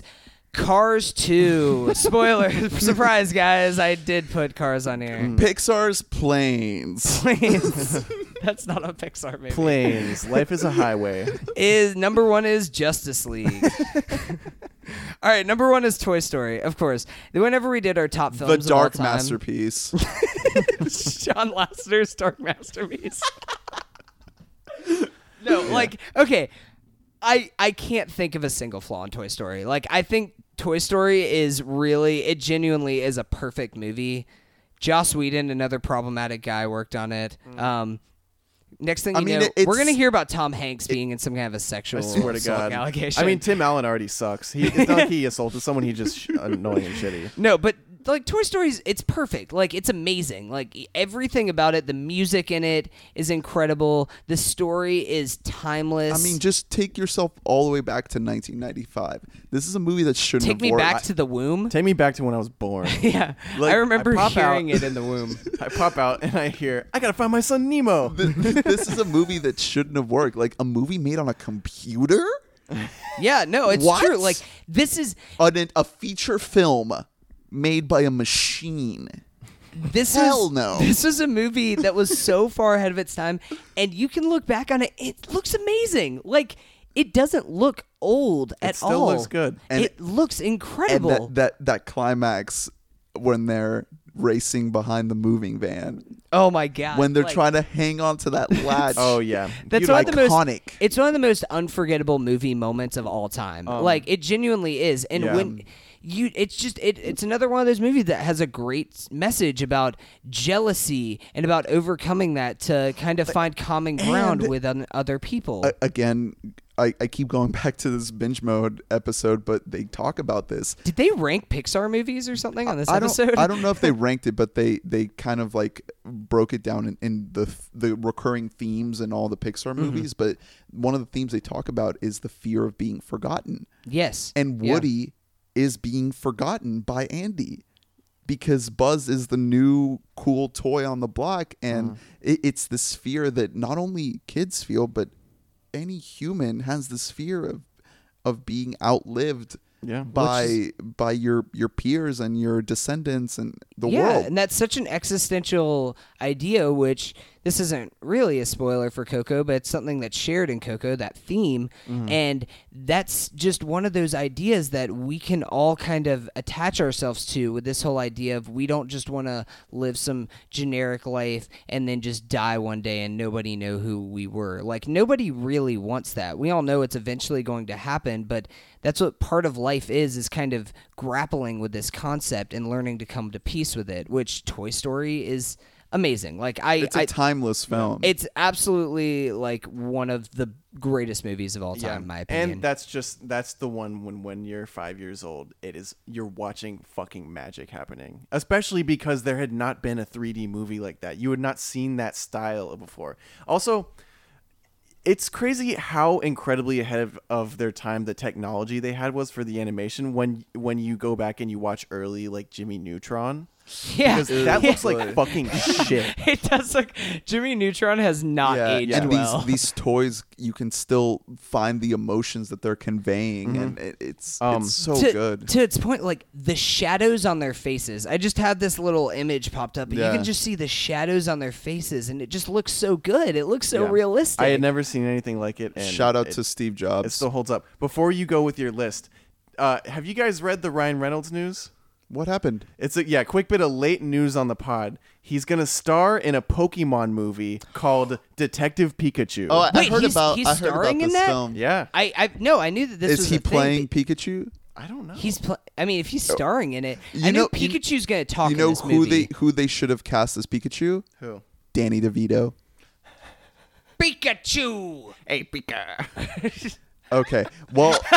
We we gotta wrap Where it up. Was that going? How about, what, what about, are you doing how about, that? How about Peter Dinklage in a suit? Sure. Yeah. Mocap, motion capture. Yeah, Dinklage. This is gonna be live action. Well, we gotta we gotta wrap it up because we're going hell late. So I'm just gonna go through my list real quick here. I've already given thoughts, so you guys can just kind of ask me some questions as we go. Okay. How uh, many did you rank? Twelve. I left out all the Cars movies, Brave, and The Good Dinosaur. Okay. Twelve. WALL-E. Mm. eleven Ratatouille, mm. ten Bug's Life, nine Up, eight Monsters Incorporated, seven Inside Out, six Coco, five Finding Nemo, four, three, and two are the Toy Story trilogy. Damn, that's one, really high. One being, uh, you know, in order, like Toy Story one is number two, Toy Story two is number three, Toy Story three is number four. And then number one, The Incredibles. Mm. You really my, like The Incredibles. I fucking love The Incredibles, yeah, I already man. knew this about you. I, I, watched, I knew that was going to be your number I watched one. That movie all the time when I was little. I never got tired of it. Every time I watched it, I got more out of it. And even as an adult, like getting more into film, I just appreciated these the, the characterization of all these characters. Do and you, just do you but, know how insensitive that is? But to Hunter? is is is Frozone problematic? See, that's why I'm terrified to watch this movie again. Now you're gonna watch and be like, because it's kind of offensive. is is Frozone a racist character? All right, somebody email us. Uh, we bought a mic yeah. at gmail dot com and tell us, is Frozone a racist yeah. character? Honey, where is my super suit? That was Samuel L. Jackson, by the way. So mm. great performance in that little bit role. You doing that impression is racist. The character's fine. Guys, I love The Incredibles. We it's, bought a racist. It's it's such a good movie. It just it's able to, you know, like we said before, it's able to capture that family dynamic and, you know, give new life to Pixar. Like, at this point in, in Pixar, like, we hadn't really seen human characters realized in such a way. We'd seen toys, we'd seen bugs, we'd seen sea creatures, mm. monsters. Uh, no, monster. I guess Monsters was later. Monsters but Incorporated was. This uh, was the first time that we saw. No, Monsters Incorporated was before yeah. Incredibles. Monsters Incorporated was two thousand one. This was the first time we saw human life people. Mm-hmm. And it's great. Mm-hmm. It's so good. And you relate to them and they don't look like trash. And it, you relate to these characters so well. I, I really, I also, when I was a kid, even I appreciated what it had to say about superhero movies. Like, the, it just... Yeah. No capes. Yeah, just kind of, yeah, taking a part of the tropes, because I had seen them, and as a little kid, I really didn't like them because I'd seen all the cheesy ones yeah. from well, the nineties. That's the reason why I want to rewatch The Incredibles now as an adult, especially in the superhero culture that we live in, that I feel like I'll have a whole new appreciation for, like, the, almost the satire that it is. Mm-hmm. It's kind of incredible that the movie came out when it did. I feel like... Oh, four. It's now, I mean... Four years before Iron Man. Incredibles two, like... That could make even more of a statement on I hope so. this entire superhero yeah. culture that we live in. But I, I'm um, very. We I'm, just have to hope it's not so a Finding Dory situation. Did you guys see the trailer? It's a teaser. I, it doesn't. It, it, yeah, it was a teaser. But it's basically setting up the fact that it's going to pick up right where Incredibles yeah, two. The thing left is, off. I thought that that teaser genuinely fucking sucked. Like, I, I saw it and I was like, I was so excited, and now I'm less excited. Yeah. I like don't, I, I don't it was know. just a corny teaser. I'm sure the movie will be fine, but it was a corny teaser. Well, I mean, most uh, Pixar uh, sequels have sucked. Mm. That's uh, the thing. Aside With from the Toy exception Story. of Toy Story, yeah. yeah. Like every, I think that every other sequel has been a I just, major downgrade. I really, I really feel like the Toy Story trilogy is one of the greatest trilogies in in. the history of cinema. It's I, it's a flawless trilogy. It's you know, incredible. I really, I the more that I think about it, I think that Up is too high on my list, being at number seven. I really kind of want to dump that, bump that down below Coco and Toy Story three. Yeah. Mm-hmm. I I love Coco. Like I I, re- I can't wait to rewatch Coco. It's so good. Now knowing where the movie goes, I can't wait yeah, to rewatch af- the after movie. Talking, I would definitely move Finding Nemo up, and I would move WALL-E down to number six probably. I still love it, but... Mm-hmm. I like Finding Nemo and Ratatouille more. It, it's tough to rank these movies. It, re- it genuinely yeah. is. These are all movies that are on a scale that is like very close yeah. to each other for the most part. It's like a scale of like seven to nine. Well, these are these are all eights aside from The Incredibles and Toy Story. Yeah, The Incredibles and Toy Story are both nines, and then all the rest of them are eights in my book. For you, okay, yeah, yeah. I'm like Letterboxd. Yeah. yeah, yeah. So, it, it, listeners, you can scroll down and look at all our lists on our Letterboxd and see how we ranked them, mm. see how we change our minds. yeah, yeah, really. After recording, yeah, you have to I'm, listen through all this, listening to other people's yeah, opinions. I did yeah. this. Yeah, I did this on a day where I had a lot of homework to do, and I found myself putting so much time into it because I was so frustrated. It's, it's hard. It's really. If yeah. you guys at home want to make a top list of Pixar movies, it's it's hard. I invite yeah. you to go about it. Well, we're hitting um, over two and a half hours here, so oh, we shit. gotta we gotta Yikes. wrap it up. We're y'all. fucking Pete Holmesing it yeah. over here. So you can so follow. What the... kind of a religious? Uh, so you believe in God? So know. God? Yeah. So like, when is Pixar gonna make a God movie? The guest is like yawning, and he's like, "So you believe in God? Do you? What's the deal with God?" Deborah. Okay. Right. Well, you can follow the pod on Instagram at WeBoughtAMic. Like us on Facebook. Email us at we bought a mic dot com. We're going to have some uh, we're, two big episodes coming up for you. We're going to have The Disaster Artist and The Last Jedi within the next two weeks with some guests, hopefully.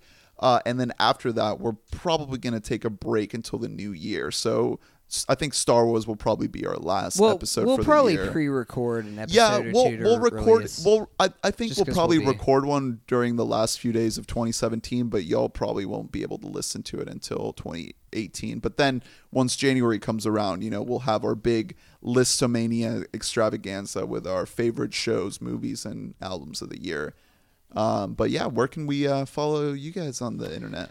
Uh, you can follow me on Twitter at Hunt Mobley, H U N T M O B L E Y.